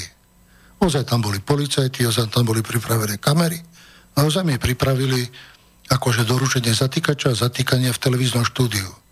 Som sa opýtal tedy Zorindu, či toto má byť tá metóda novej vlády A prečo to robí? Samozrejme, počase mi potom poslali zase na zatknutie do teplíc s výbuštinami a podobne. Ale Fico nie je lepší, ten mi pripravuje. Taký je istý osud. No a posledná naša diskusia prebehla tiež v televízii. No a tam počas programu Zurinda už keď bol v úzkých, tak povedal pán Mečiar, kradli ste. Nepovedal som mu nič cez vysielanie, ale po vysielaní som za ne prišiel pán Zorinda, ešte raz použijete takýto vulgarizmus a lož. Ak som kradol, mali ste možnosť to dokázať. Ak to neviete dokázať, viete takto klamať. Počítajte s tým, že ak budeme na budúce v relácii, prídem za vami a dám vám po hube. Tak to je jedno, či ste predseda vlády. Pre mňa ste darebák. To boli posledné slova z rozhovoru s Durindom a žiadne iné neboli. Pokiaľ ide o jeho knihu a podobne, tak viete, ja tiež píšem a je tam jeden velikánsky rozpor. Pocit a fakt. Ako si ustrážiť pocity a držať sa faktov, vystihnúť aj ducha, aj fakty z toho obdobia a nedá sa to celkom lebo ukážka takéhoto majstrovstva písania životopisu, a teda je to populárne, je bývalý premiér Veľkej Británie, ktorý napísal svoj životopis a napísal do ňoho všetko, čo chce, aby si budúce generácie o ňom mysleli. Neboli to vždy len fakty. A ľudia sa toho držia, citujú a hovoria. Takže tých veciach s tou pamäťou Treba počítať, že on má právo na videnie sveta. Je pravda, že po voľbách, z ktorých odišiel, ma pozýval do vlády, že kontaktoval aj pani Merkelovú, tá to odobrila. Ale je pravda, že kresťanskí demokraty v tom čase nechceli s tým ani rozprávať, nie to ešte byť vo vláde. Tak vznikla koalícia s Ficom, čo tiež bolo taká cnosť z núdze. Došla otázka od poslucháča Andrea. Prečo hovoril Babiš, že Mečiarovci ho vyhnali zo Slovenska? Čo sa stalo s Jánom Dudským? Pokiaľ ide o pána Babiša, ja viem, že pôsobil na Slovensku, neviem, že by sme ho vyháňali zo Slovenska. Organizácia, v ktorej pôsobil, skončila finančným krachom. Nespôsobili to Mečiarovci, pretože osoby, ktoré za to boli zodpovedné, som nechal hľadať orgánmi policie a osobne vyvíjal veľkú iniciatívu, aby prišli na lebo tá strata bola odhadovaná okolo 800 miliónov korún. Bohužiaľ sa schovávali v zahraničí, do dokončenia obdobia mojej vlády sa nepodarilo prípad doriešiť a druhá vláda sa tým vôbec nezaoberala. Pán Babiš bol mimoriadne schopný človek, ambiciózny, okrem Slovenska pracoval aj v Českej republike, kde môže mať k nemu hoci kto, hoci čo. Ale on sa sám vypracoval. Nemal kmotra, vypracoval sa sám svojou šikovnosťou. Ak je dneska predseda vlády, a teda myslím, že aj bude poverený zostavenie vlády a že väčšinu mohol mať už v prvom kole, sa nech sa priznať, tak verím, že ako podnikateľ Čechy potiahne, len medzi podnikateľom a, podnika- a politikom je dosť značný rozdiel. Že iba metódy podnikateľa na to nebudú stačiť. Bude treba aj viacej, no ale to je zase otázka kooperácie s prezidentom Zemanom, ktorý je do takej miery skúsený, že vie vyvážovať to, čo sa v tej spoločnosti deje. Poslucháč Pálo... Ešte, prepáčte, bola tam aj druhá otázka. Áno, ešte z Okrem Babiša na Jana Dudského to je vec, ktorá tiež neslúži k úcti Slovákom. Jan Dudský bol ministrom za komunistov, potom nejakú dobu nebol minister, potom sa vrátil na funkciu ministra hospodárstva, bol nej dvakrát, bol poslancom Národnej rady, bol riaditeľom slovenského plinárenského priemyslu, generálny riaditeľ, ktorý vykazovalo SPP obrovské zisky a dotovalo E, miliardami je štát. A Jan Dudský sa doma pripravoval na tlačovú konferenciu, o ktorej by hovoril, že bude a že tam obnaží niektoré veci okolo Zurindovej vlády, aj konkrétne nového ministra hospodárstva, staronového, ale pred tou tlačovkou bol zavraždený. Bol zavraždený niekoľkými výstrelmi, pričom pre mňa bolo nepochopiteľné, aj dodnes nepochopiteľné, prečo nebola vyvoriadna bezpečnostná situácia vyhlásená ani na území Bratislavy, ani na území západo Slovenského kraja. Prečo? Či to bol minister vnútra Pitner, ktorý šialil Slovákov, že to bol 25-ročný generál sovietskej armády, alebo Zorinda, ktorý to ospravedlnil tým, však to bol len z, uh, uh, minister tej vlády a to bol len Ducky, tak táto nevyšetrená vražda je najväčšia hamba na adrese Slovenska. Ak sa upokojili tým, že to je nejaký mladenec z Ukrajiny, mohol si dovoliť vybrať cieľ, určiť časť zbraň, urobiť úkon a ešte tu zostať, tak nie je to vieryhodné. Samozrejme, že sme chceli policii pomôcť, aj sme navádzali na istú stopu,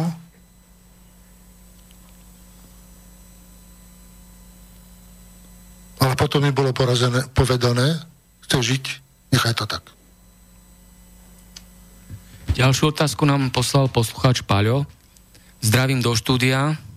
Aký je pohľad pána Mečiara na Európsku úniu? Sme len kolóniou USA?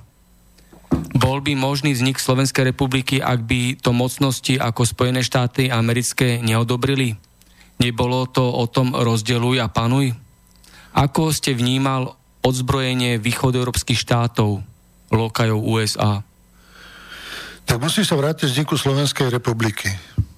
Jedna z vecí, prečo sa to podarilo, bolo to, že ani ja, ani Václav Klaus sme nenechali do toho nikoho cudzieho hovoriť a proces sme urobili neobyčajne rýchlo. Čiže keď v zahraničí sa predpokladalo, že po rozpade Sovietsko zväzu Jugoslávii, že je na rade teraz Československo, tak po nás chceli len, aj to len pri rokovaní v Londýne, aby to bolo pokojne a že budeme bez problémov uzdaní za nástupnické štáty a že k obom štátom sa budú správať rovnako. My sme si vec vyriešili sami, žiadne Spojené štáty a nikto nám do toho nezasahoval. Boli tam nejaké pochopnosti potom okolo uznania toho štátu, ale to sme si vyriešili. Ale bola to len naša vec.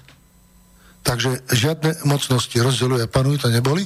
Bol to historický vývoj a zodpovednosť za vzťahov Čechov a Slovákov, ktoré nám povedali, že v dvoch štátoch spolupracujúcich bude lepšie ako v jednej nefunkčnej federácii.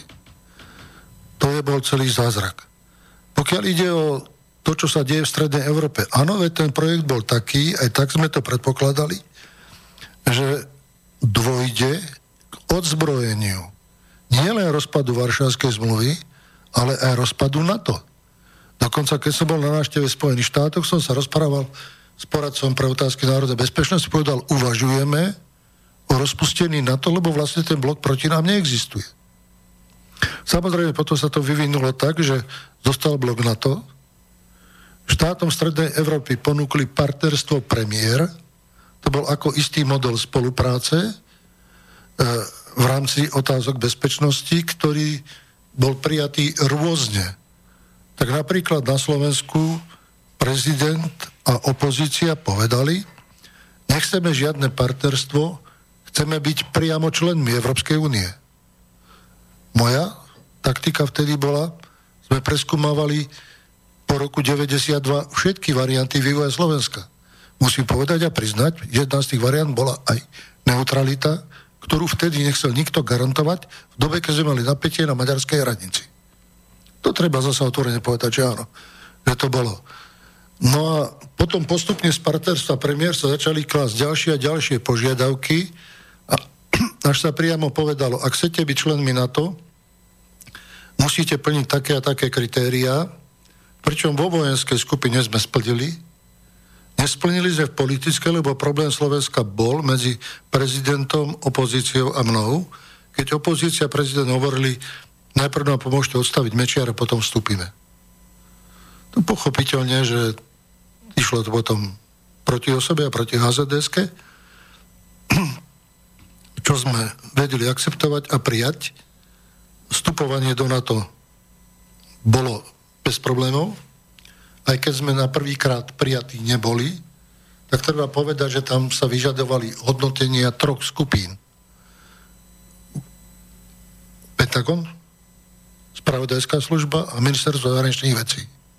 Len ministerstvo zahraničných vecí povedalo nie. Pani Olbretová.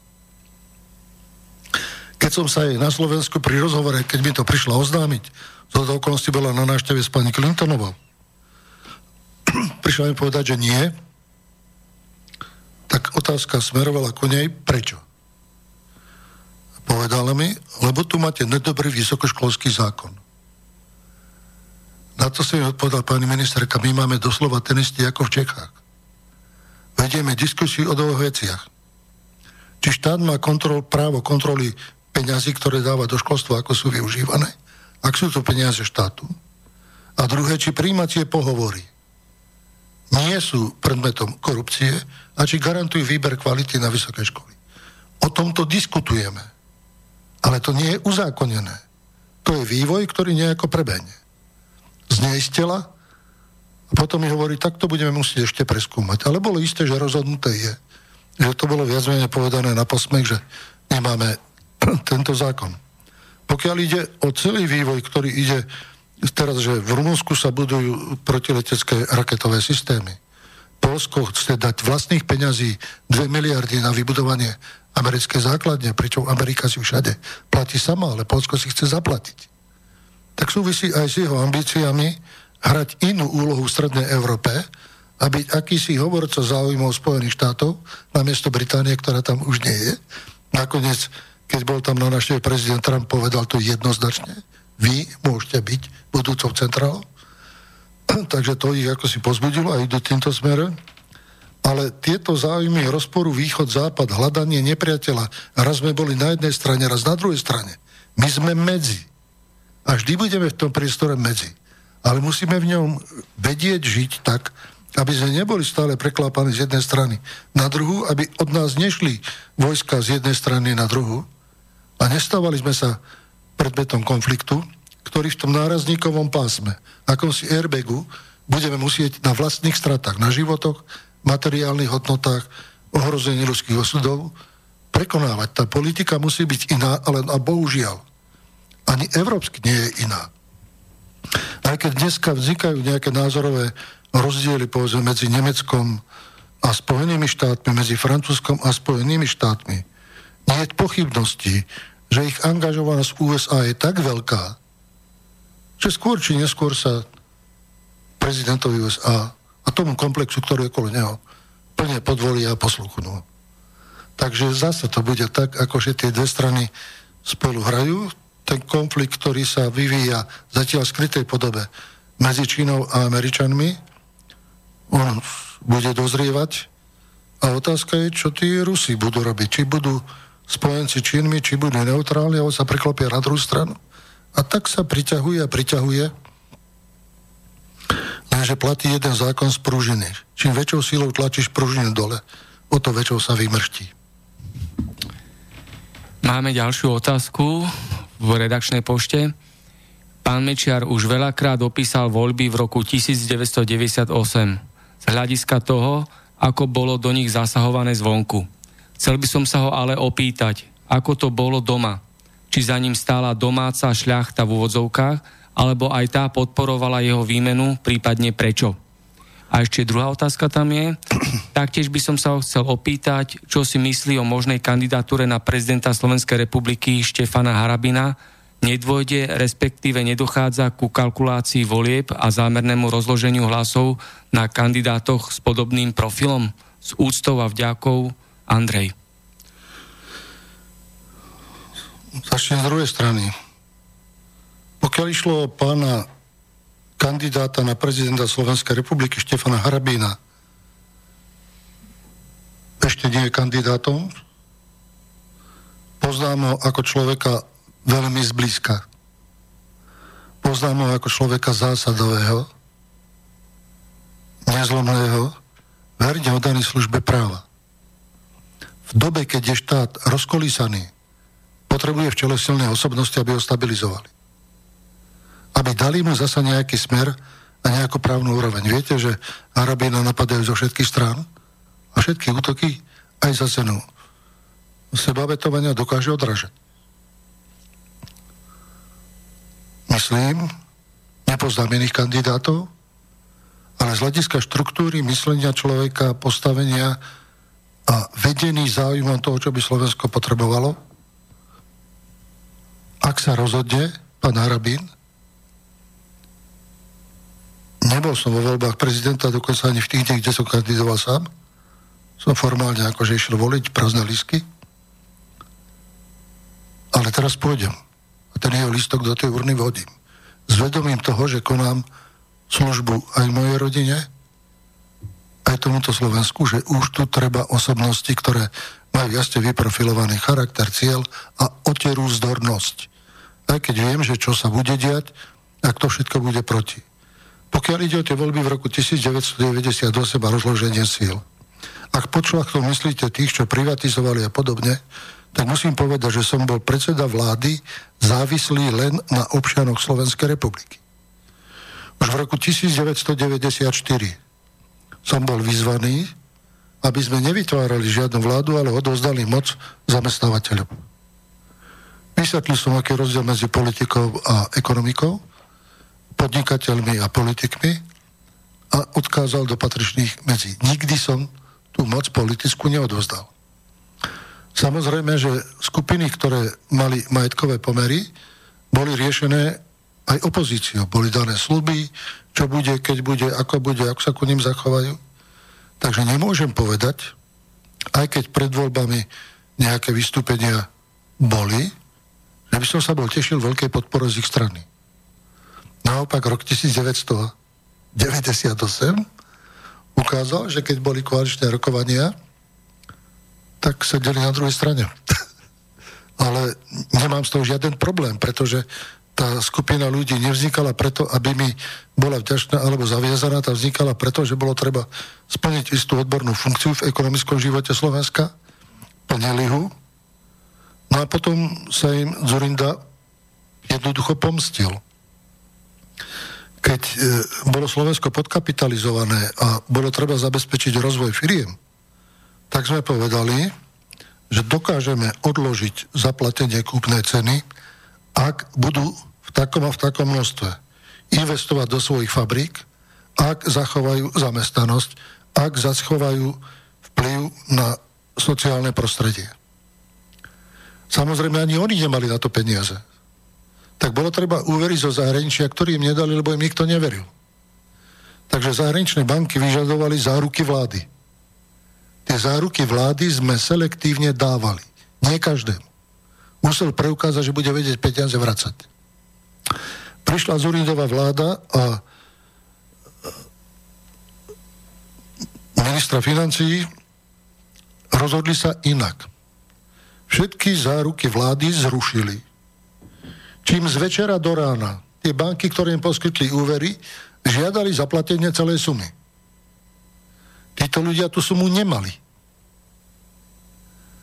A pretože vlastná vláda ich potrhla, tak riešili otázku seba zachovania tak, časť firiem predať rýchlo, za krátky čas, aby sa peniaze do bank vrátili a aby z toho niečo zostalo. Čiže vlastne, keď sa pýtate na tú tzv. slovenskú šlachtu, tak bola Zurindom a Miklošom dokonale zlikvidovaná cez tento inštrument. Potom tam boli ešte nejaké úvery cez peňažné ústavy. Z večera do rana sami dobrovoľne sa predávali tým, čo chceli zobrať. A predávali sa za tie sumy, koľko potrebovali na splatenie úveru, niekoľko bola reálna hodnota peňazí. V tomto tá slovenská cesta budovania tej štruktúry ekonomiky skončila nastúpila tá cesta tých vonkajších vzťahov a ovládanie celého ekonomického priestoru inými spoločnosťami. Takže ak aj dneska poukazujú niektorí na tých podnikateľov, tak vlastne ich oklamal vlastný štát. Niektorí sú úspešní, niektorí skrachovali práve na tomto, že neboli schopní tie peniaze na z večera do rana a museli potom riešiť veci takto. Sú aj iné prípady, konkrétnych firiem, kde to prebiehalo ešte horšie. Ako si spomínate na Havla a aký máte názor na úmrtie Dubčeka? Viete, je tu rozdielný historický vývoj a je rozdielný názor a hodnotenie úlohy Dubčeka v Čechách na Slovensku. Prečo na Slovensku nemáme tak veľa osobností a predsa len ten Dubček, keď prišiel k moci v rámci Československa, bol generálny tajomník, tak začal niečo, čo bolo dovtedy e, v socialistickom tábore nemysliteľné. Začal hovoriť o slobodách, začal hovoriť o ľudských právach, začal hovoriť o tom, že sa budú naprávať procesy a krivdy 50. rokov, začal hovoriť o tom, že ako sa tu bude meniť ekonomika, spôsob riadenia, verejný život a podobne, aj o tom, že bude možné nejaké súkromné podnikanie v dobe, keď v NDR končila E, zoštátňovacia aféra v dobe, keď tie ostatné štáty socialistické mali úplne iný názor, inú tematiku, že ten Dubček tu priniesol nejaký závan, ktorý možno mohol ten pád socializmu oddialiť ešte hodne rokov neskoršie. Práca jeho zostala nedokončená, tak nemôžno povedať, či bola úspešná, či nebola úspešná, bola nedokončená. Jeho smrť Okolnosti tej smrti sú vyjasnené. Mňa zaražali dve veci, že šofér, ktorého mal prideleného, mal zákaz voziť osoby. Bol to ten istý vodič, ktorý zo Slovenska ušiel v afére Čima a tých materiálov EŠTB zamestnali ho na úrade na ochranu ústavných činiteľov, kde najprv začal voziť federálnu podpredsedu vlády, potom mu to zakázali, že môže voziť len tovary. Dali ho Dubčekovi pre za, známy pre hazardný spôsob jazdy. A druhé, že príliš rýchlo som bol oslovený predsedom federálnej vlády, aby bola udelená amnestia tomuto vodičovi a nebol ani vyšetrovaný. Moja odpoveď bola, urobte to, a všetci Slováci budú presvedčení, že ste ho zavraždili. Tak to ani neurobili, ale dali mu trest jeden rok a po pol roku ho tuším prepustili. Takže tam tá otázka, a robili sa všelijaké vyšetrenia a skúmali sa nejaké počítové sféry a energie na tom bode, či to to ovplyvnilo. Proste, aby zhromaždili dostatok materiálu na jeho obajobu. Ale Dubček bol stratou. On už potom v roku 68 bol 20 rokov izolovaný, čiže potreboval nejaký čas, kým sa dostane do politiky. Keď prišiel do politiky po zmenách, tak sa čakalo, že on bude prezidentom československým. Pri rokovaniach, ktoré prebiehali medzi občianským fórom a delegáciou komunistickej strany vedené predsedou českej vlády Adamcom, sedel v delegácii komunistickej strany aj istý ambiciózny Marian Čalfa, ktorý videl, že to s komunistami nepôjde a hľadal spôsob, ako prejsť na druhú stranu. Tak prestávke v rokovaní prišiel za Václavom Havlom a povedal mu, lebo sa tam uvažovalo o voľbách prezidenta po pol roka alebo neskoršie, že to vie zabezpečiť, že voľby budú v krátkom čase a že vie Havlovi, že pozná ústavné charizmy, zabezpečiť väčšinu vo federálnom zhromaždení. Havel to prijal a na ďalšom rokovaní už Čalfa sedel vedľa neho. A potom bol predseda vlády dva roky. 90, 91, 92, tretí rok.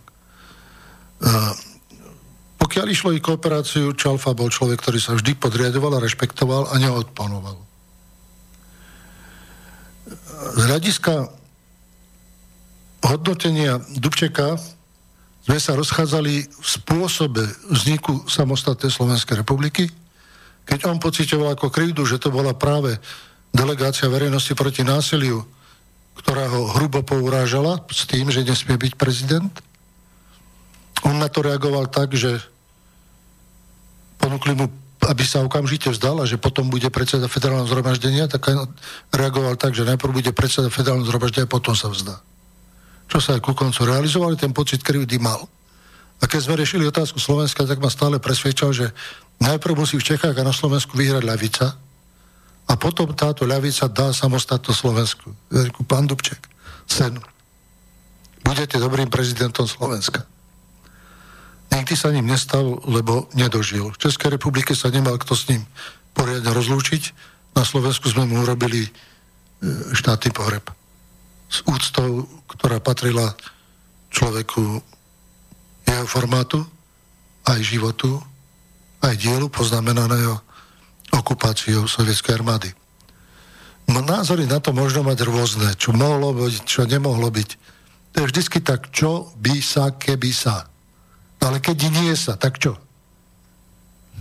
Takže to je tá historická krutosť a historická pravda, že tie veci, ktoré chcel, sa nepodarili. Ale istú nádej, istý vietor ukázal a aj keď si niekto myslí, že v 68. sa Západ postavil za nás, nepohli prstom. Bola to skôr ľudská solidarita, hodnotili to tak, že časť vojsk Varšavskej zmluvy sa presunula bližšie k západnej hranici. Inak sa nič nezmenilo. No, tam bolo niečo v OSN, keď Rusi ukázali, že majú pozvanie, tak aj to skončilo. A nejaký odpor zo strany západu alebo nejaké také bytie sa za Československo nebolo. My sme v tom boli sami a mali len tú statočnosť a občianskú spolupatričnosť, ktorá vtedy bola fantastická a vyústila do pasívnej rezistencie. Pasívna rezistencia to znamená, nesúhlasíme, nepodrobíme sa, ale nevyvolávame konflikt taký, aby bolo možné voči nám zasiahnuť. Či už vojenský, alebo inak. Tak to bola tá úloha toho roku 68 a s tým aj úloha Alexandra Dubčeka. E, v slovenských dejinách patrí do nich. Nie je veľa osobností, ktoré Slováci majú. A viete, budúctvo sa vždy tvorí na minulosti.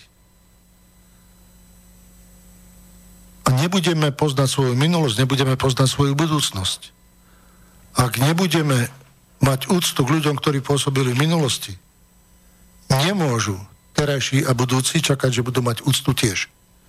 Vždy to bude obrizganí, urážaní, zhadzovaní osôb a diela. Veď to bolo len. A to bude vždy patriť a vždy to bude potom neprospech. Aj chápania dejín, aj podstaty štátu, aj hrdosti na ten štát, aj hrdosti na ľudí. Keď hokejisti boli majstri sveta, všetci sme boli radi a hrdí na to. A to isté je v ostatnom. Bola to tie štádie príležitosti. Príležitosť pre všetkých. Kto ho premení na skutok, závisí aj od neho, nezávisí to vždy len od politiky. Václav Havel, chcete sa k nemu stručne vyjadriť? Mne sa k Václavovi Havlovi ťažko vyjadruje. Mali sme obdobie spolupráce, keď sme korešpondovali spolu, sa ma pýtal na niektoré otázky spolupráce.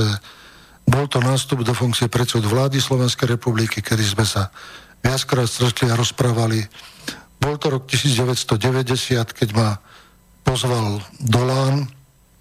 Bol som prekvapený, že v Lánoch bola celá politická smotánka Českej republiky. Pošiel som tam, dámy ma brali pod pazuchy, páni sa mi úcto klaňali. Ako niečo sa deje, neviem, či je to dobré, či nie.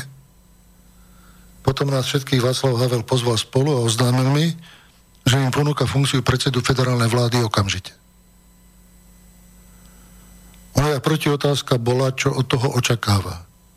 Hovorím, no víte, vy ste také razantné, my sme hledali taky niekoho tady, ale vyšiel nám z toho Václav Klaus. A vy ste sa měl s tým vypořádať. Na to som reagoval, no dobre, pán prezident, ja cítim, že sa niekedy s Václavom Klausom stretnem, ale zaujíma ma, čo v takom prípade budete robiť vy.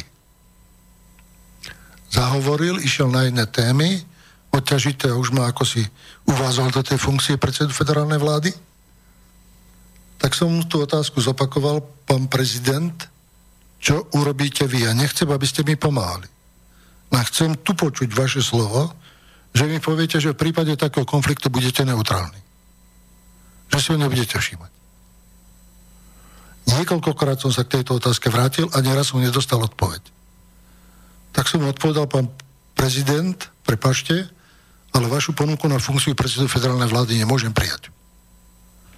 A hovorí, čo, proč ne, vysvetlite nám to. Hovorím, máte tu špatný vzduch. Keď sme išli domov, tak sme išli v aute Mariana Čaufu a zlán až do Prahy ma držal za ruku a ďakoval mi za to, čo som urobil, lebo mal byť čo mal prísť na Slovensku. Potom bolo obdobie, kedy prichádzalo uh, Giari 1991. Najprv bolo tam obdobie usporiadania kompetencií federálnych a štátnych republikových v rámci ústavy Slovenskej, Československej republiky tam došlo k nalomeniu dôvery. Celá suita, ktorá bola okolo Havla, ho presviečala, že ak sa toto stane, Československo sa rozpadne. A boli to aj slovenskí politici, ktorí sa s tým stotožnili a s Havlom takto jednali. A veľmi preto považoval za prekážku existencie Československa a osobne sa angažoval v tom, aby ma odvolali. Potom, ak som bol odvolaný, nasledovalo také obdobie akoby ľahostajnosti, potom nasledovali obdobia iné, zložité, keď sa náhrade zaoberalo mojou osobou a zaoberali sa v dvoch smeroch. Jedna, ako to úplne odstaviť. Bola vytvorená skupina v rámci bezpečnostnej peťky, ktorá e, vo FBIS riadila tieto procesy, ale iniciatíva vychádzala z bezpečnostnej peťky. Napríklad televízia Nova bola vytvorená na Morave práve kvôli tomu, aby ovplyvnila čas voličstva na západnom Slovensku, aby som neprešiel. A boli publikované rôzne falošné materiály, aj hnusné, veľmi hnusné materiály, kde to hraničilo niečím nepekným.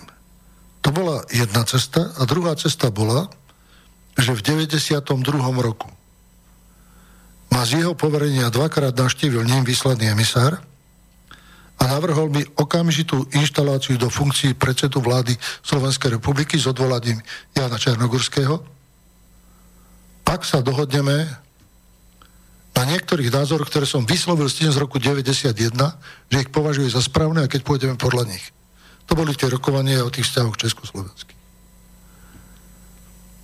Na to som povedal, že by sme potrebovali hlbšiu informáciu, a bolo mi oznámené, že bude poverený minister zahraničnej Jiří Dinsbír, ktorý príde na HZDS a oznámi nám tie podmienky. No a my sme zvažovali, Kováč, Kňažko, čo máme robiť a uvažovali sme, čo tak predsierať, že príjmame, alebo ísť do ostrého súboja, že nepríjmame. No a keď sme neboli dobre dohovorní, prišiel Jiří Dinsbír a prvé povedal, prosím vás, zrušte to ministerstvo medzinárodných vztahov co to je zač? Teď se mi všichni smějí. Já přednášel Británii a tam řekli, co tam dělá, když máme dvě ministerstva. Milan Kňažko samozrejme bol minister a nezareagoval. A nie tak. A nič nerušíme a žiadame medzinárodne právnu subjektivitu. A tým bolo dohovorené. Dinsbír odišiel a potom to, ja som Šarnogurského informoval, že ho Havel chce vymeniť za mňa a že to nepríjmam, že keď, tak po voľbách, nech voľby riešia, ale nie Havel. A potom nastúpilo obdobie tvrdého prenasledovania, až som si musel chrániť aj svoj život. Tie veci boli potvrdené, preukázané. No a bolo to veľmi surové obdobie do volieb, dokonca večer pred voľbami bol v televízii zverejnený film Utajená minulosť Vladimíra Mečiara, ktorý na žiadosť tejto bezpečnostnej peťky a osobne Václava Havla spracoval istý režisér, lebo všetci seriózne režiséri odmietli sa tým zaoberať. Ja to nebudú riešiť, že to je falzifikát a účelová dezinformácia. Bolo to veľmi nepríjemné. Pred voľbami toto sebe... Nemôžete reagovať, nemôžete urobiť nič. Je to večer po 20. hodine pred voľbami, keď je volebný kľud a na druhý deň sú voľby nespravíte nič. Bral som to ako veľkú potupu a veľkú urážku a zradu. Voľby dopadli tak, ako dopadli. No a išli sme na prvé rokovanie do Brna a vtedy ma v Brne čakal pán Šabata, inak dobrý človek a dobrý priateľ Slovákov. On bol ten, ktorý nám zradil, čo sa v českej vláde pripravuje ako jednostranné kroky rozdelenie federácie. Aj materiály sme cez neho dostali. Hovorím to preto, že mi dovolil to už povedať, aj keď je už mŕtvý ešte. Pred mi povedal, že už môžem. ten ma čakal vo svojom byte a hovorí mi, že mi Havel odkazuje, nech nerokujem s Václavom Klausom, ale nech idem rovno za ním, že o českých veciach sa dohodneme. My dvaja. A Klausa necháme mimo. Moja odpoveď bola mojim partnerom je Klaus, vybrali mi ho ľudia vo voľbách. A budeme rokovať len s Klausom a výsledky pánovi prezidentovi oznámime. Tak ma pán prezident potom pozval na osobný pohovor na hrad. Išiel som na ten pohovor. Keď som tam bol posledný raz, tak mi povedal, však viete, kde sú tu dvere a kde sa ide preč. No, som slušne odišiel. Keď som prišiel teraz, tak pred tými dverami ma čakal už jeho tajomník. A ako sme išli hore, tiež chodíš tak mi ten jeho tajomník hovorí, že Václav Havel vám skazuje, že si môžete žiť o cokoliv a bude vám splneno. No to som mu neodpovedal. On hovorí, no, môžete si žiť o cokoliv. Ja mu hovorím, a môžem žiadať čokoľvek? Hovorí, cokoliv. Však to bude splnené. Hovorím, tak dobre, tak budem žiadať veľa. Vychádzali sme na posledný schod, keď mi hovorí, a môžu vedieť, co to bude? Hovorím, ale áno, chcem jeho hlavu. A tým boli tie vzťahy poznamenané až do konca. Urobili sme všetko preto, aby nebol viac československým prezidentom. Nebolo to motivované osobne, ale bolo aj také obdobie, keď chcel zaviesť prezidentský systém v Československu ako svoju osobnú moc. Proti boli aj českí poslanci aj my. Boli viaceré veci, kde Slovákov vyloženie urazil ako národ, aj históriu, nerozumel tomu. On svojím spôsobom tiež nebol politik. Boli veci, ktoré nemuseli byť. Aj s tým humanizmom je to rozdielne, pretože k tomu, aby boli Srbí bombardovaní, bola jeho prvá výzva. Humanitárne bombardovanie? Áno, civilných objektov, televízie, mostov a podobne. Bol som v Srbsku, videl som výsledky. Takže to až taký humanizmus nebol. A ten spôsob robenia politiky, on príde so sebou kopu ľudí, ktorí o politike nič nevideli. No a sa tam učili. No a potom, keď prestal byť prezidentom Československa, tak z radu odišiel. Ale celý jeho aparát tam zostal a pracoval na tom, aby bol prezidentom Českej republiky. Pred jeho abdikáciou sme mali telefonický rozhovor. Dozvedel som sa, že je pripravený abdikovať na funkciu v deň, keď schválime zvrchovanosť Slovenska a že urobiť za to zodpovedným Slovákov. Tak som mu telefonoval, že tieto teraz takto, historicky to môže byť rôzne, nech neurobí nič, čo by tie vzťahy poznamenal niečím negatívnym, keď odchádza dobre, ale nech odíde dôstojne, bez toho, aby sa zasialo ďalšie zrnko nesváru medzi Slovákov a Čechov, že je toho dosť. E, pred týmto môjim hovorom mal s ním rozhovor Jan Čarnogurský, ktorý Diskrétnosť, nediskrétnosť, vypočul som si za pootvorenými dverami, kde mu hovorí, Vašku, môžeš? Už to bolo schválené. Teda zvrchovanosť. Tak ja som hneď reagoval na to týmto hovorom, no a potom ten jeho rozlučkový prejav bol taký trošku iný, ako bol pôvodne zamýšľaný. Možno som ho trošku ovplyvnil, možno nie. Ale tým naše kontakty skončili. Že proste sme si nemali čo jeden druhému povedať. Mali sme kopu negatívnych skúseností. On ma považoval ešte z takého dôvrdíka do doby, kým sa nerokovalo o vrátení majetku rodine Havlovej. A boli sme tam len traja. Čalfa, ja a prezident Havel. Ten majetok im bol odňatý za spoluprácu s fašistami. Bola to tvrdá diskusia, kde som odmietol akúkoľvek pomoc v tejto veci a tým sme sa ako politicky rozišli. Máme v redakčnej pošte ešte jeden mail s otázkou a máme posledné dve minútky do konca dnešnej relácie. Tak vás poprosím, pán Mečiar, na krátku reakciu. Pán Jozef, posluchač Jozef napísal takúto otázku. Dobrý deň, chcel by som sa spýtať pána Mečiara, ako dnes po čase vníma činnosť Františka Kolára a Stanislava Pánisa, ktorí ešte pred HZDS požadovali samostatnosť Slovenska, a proti ktorým sa v tom čase pán Mečiar stával. Ďakujem za odpoveď, poslucháč Jozef. Ako vám to za dve minúty poviem. V, v, v roku 1991, 14. marca zvolal pán Pány zhromaždenie na námestie, ktoré bolo zvolané s istou podporou Pražského hradu. Bola pripravená provokácia. Barbara Hudenové Kalergy mala zorganizovať mediálne pokrytie celoeurópske. Václav Havel ten deň ohlásil návštevu Slovenska. Ja som vyzval s pánom Dubčekom k pokoju a ku kľudu toto zhromaždenie vyučil Václav Havel na provokáciu, ľudia z toho zhromaždenia sa rozbehli k nemu, jeho ochranka ustúpila dozadu a nechala nech ako ten incident je nasnímaný a Havla bránila moja ochranka, lebo ja som nebol v tom čase na Slovensku. Samozrejme za to, že toho 14. marca pán Pánis toto stretnutie zorganizoval, som s ním nesúhlasil, lebo vyhovel vlastne prozbe na provokáciu a zosobnenie slovenského politického života s tým, čo bolo v období slovenského štátu. Pomohol preklenúť nechtiac, verím, že nechtiac, preklenúť tento časový rozdiel a pripodobne Slovensko vojnovému slovenskému štátu.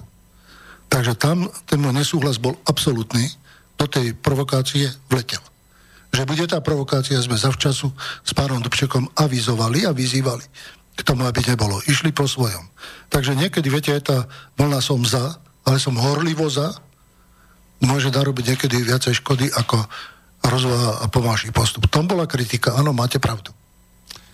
Ja vám veľmi pekne ďakujem a na záver mám ešte jednu úplne poslednú otázku. Pán Mečiar, plánujete návrat do vysokej politiky? je taká jedna vec, že keď nemáš politikov nových, mal by si sa vrátiť k starým. Pozeral som jedného azijského predstaviteľa, má 95 rokov a ľudia ho veľkou väčšinou zvolili, lebo majú taký neporiadok v štáte, potrebujú niekoho, čo by tomu rozumel. Samozrejme, na návrat do politiky treba mať občianskú podporu.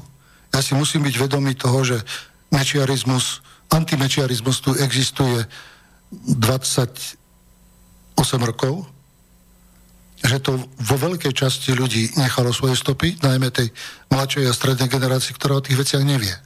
Bere to, čo bolo napísané a povedané. Bere to za fakt. Nekriticky to nehodnotí. A musí zobrať do úvahy, že subjekt, s ktorým by som sa stotožnil dneska na Slovensku, neexistuje.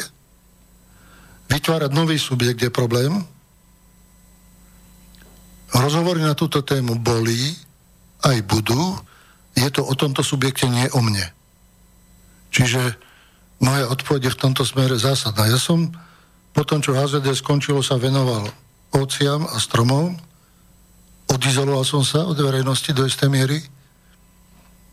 Trošku teraz hovorím niečo, čo sa určite nebude páčiť, ale moja osobná účasť je viac ako problematická pre mňa samého. Len pre tých okolo. Čo robiť, lebo ja som Slovákom odozdal všetko. A odpoveď? Som šiestýkrát trestne stíhaný. To je jediné moje uznanie, ktoré mi Slovenská republika ako štát dala. Je otázka, čo jej mám ešte jadať. Ďakujem, to bol dnešný host, pán Vladimír Mečiar. Všetko dobré zo štúdia Bratislava, šťastlivo. Ďakujem ešte raz. Ďakujem aj ja všetko dobré ľuďom. Kto chce, nech počúva, kto chce, verí. Ak to nie, nech si zase zagáni na toho mečiara, ten mečiarizmus. Ja som na to zvyknutý, ja sa to už netýka. Táto relácia vznikla za podpory dobrovoľných príspevkov našich poslucháčov. I ty sa k ním môžeš pridať. Viac informácií nájdeš na www.slobodnyvysielac.sk Ďakujeme.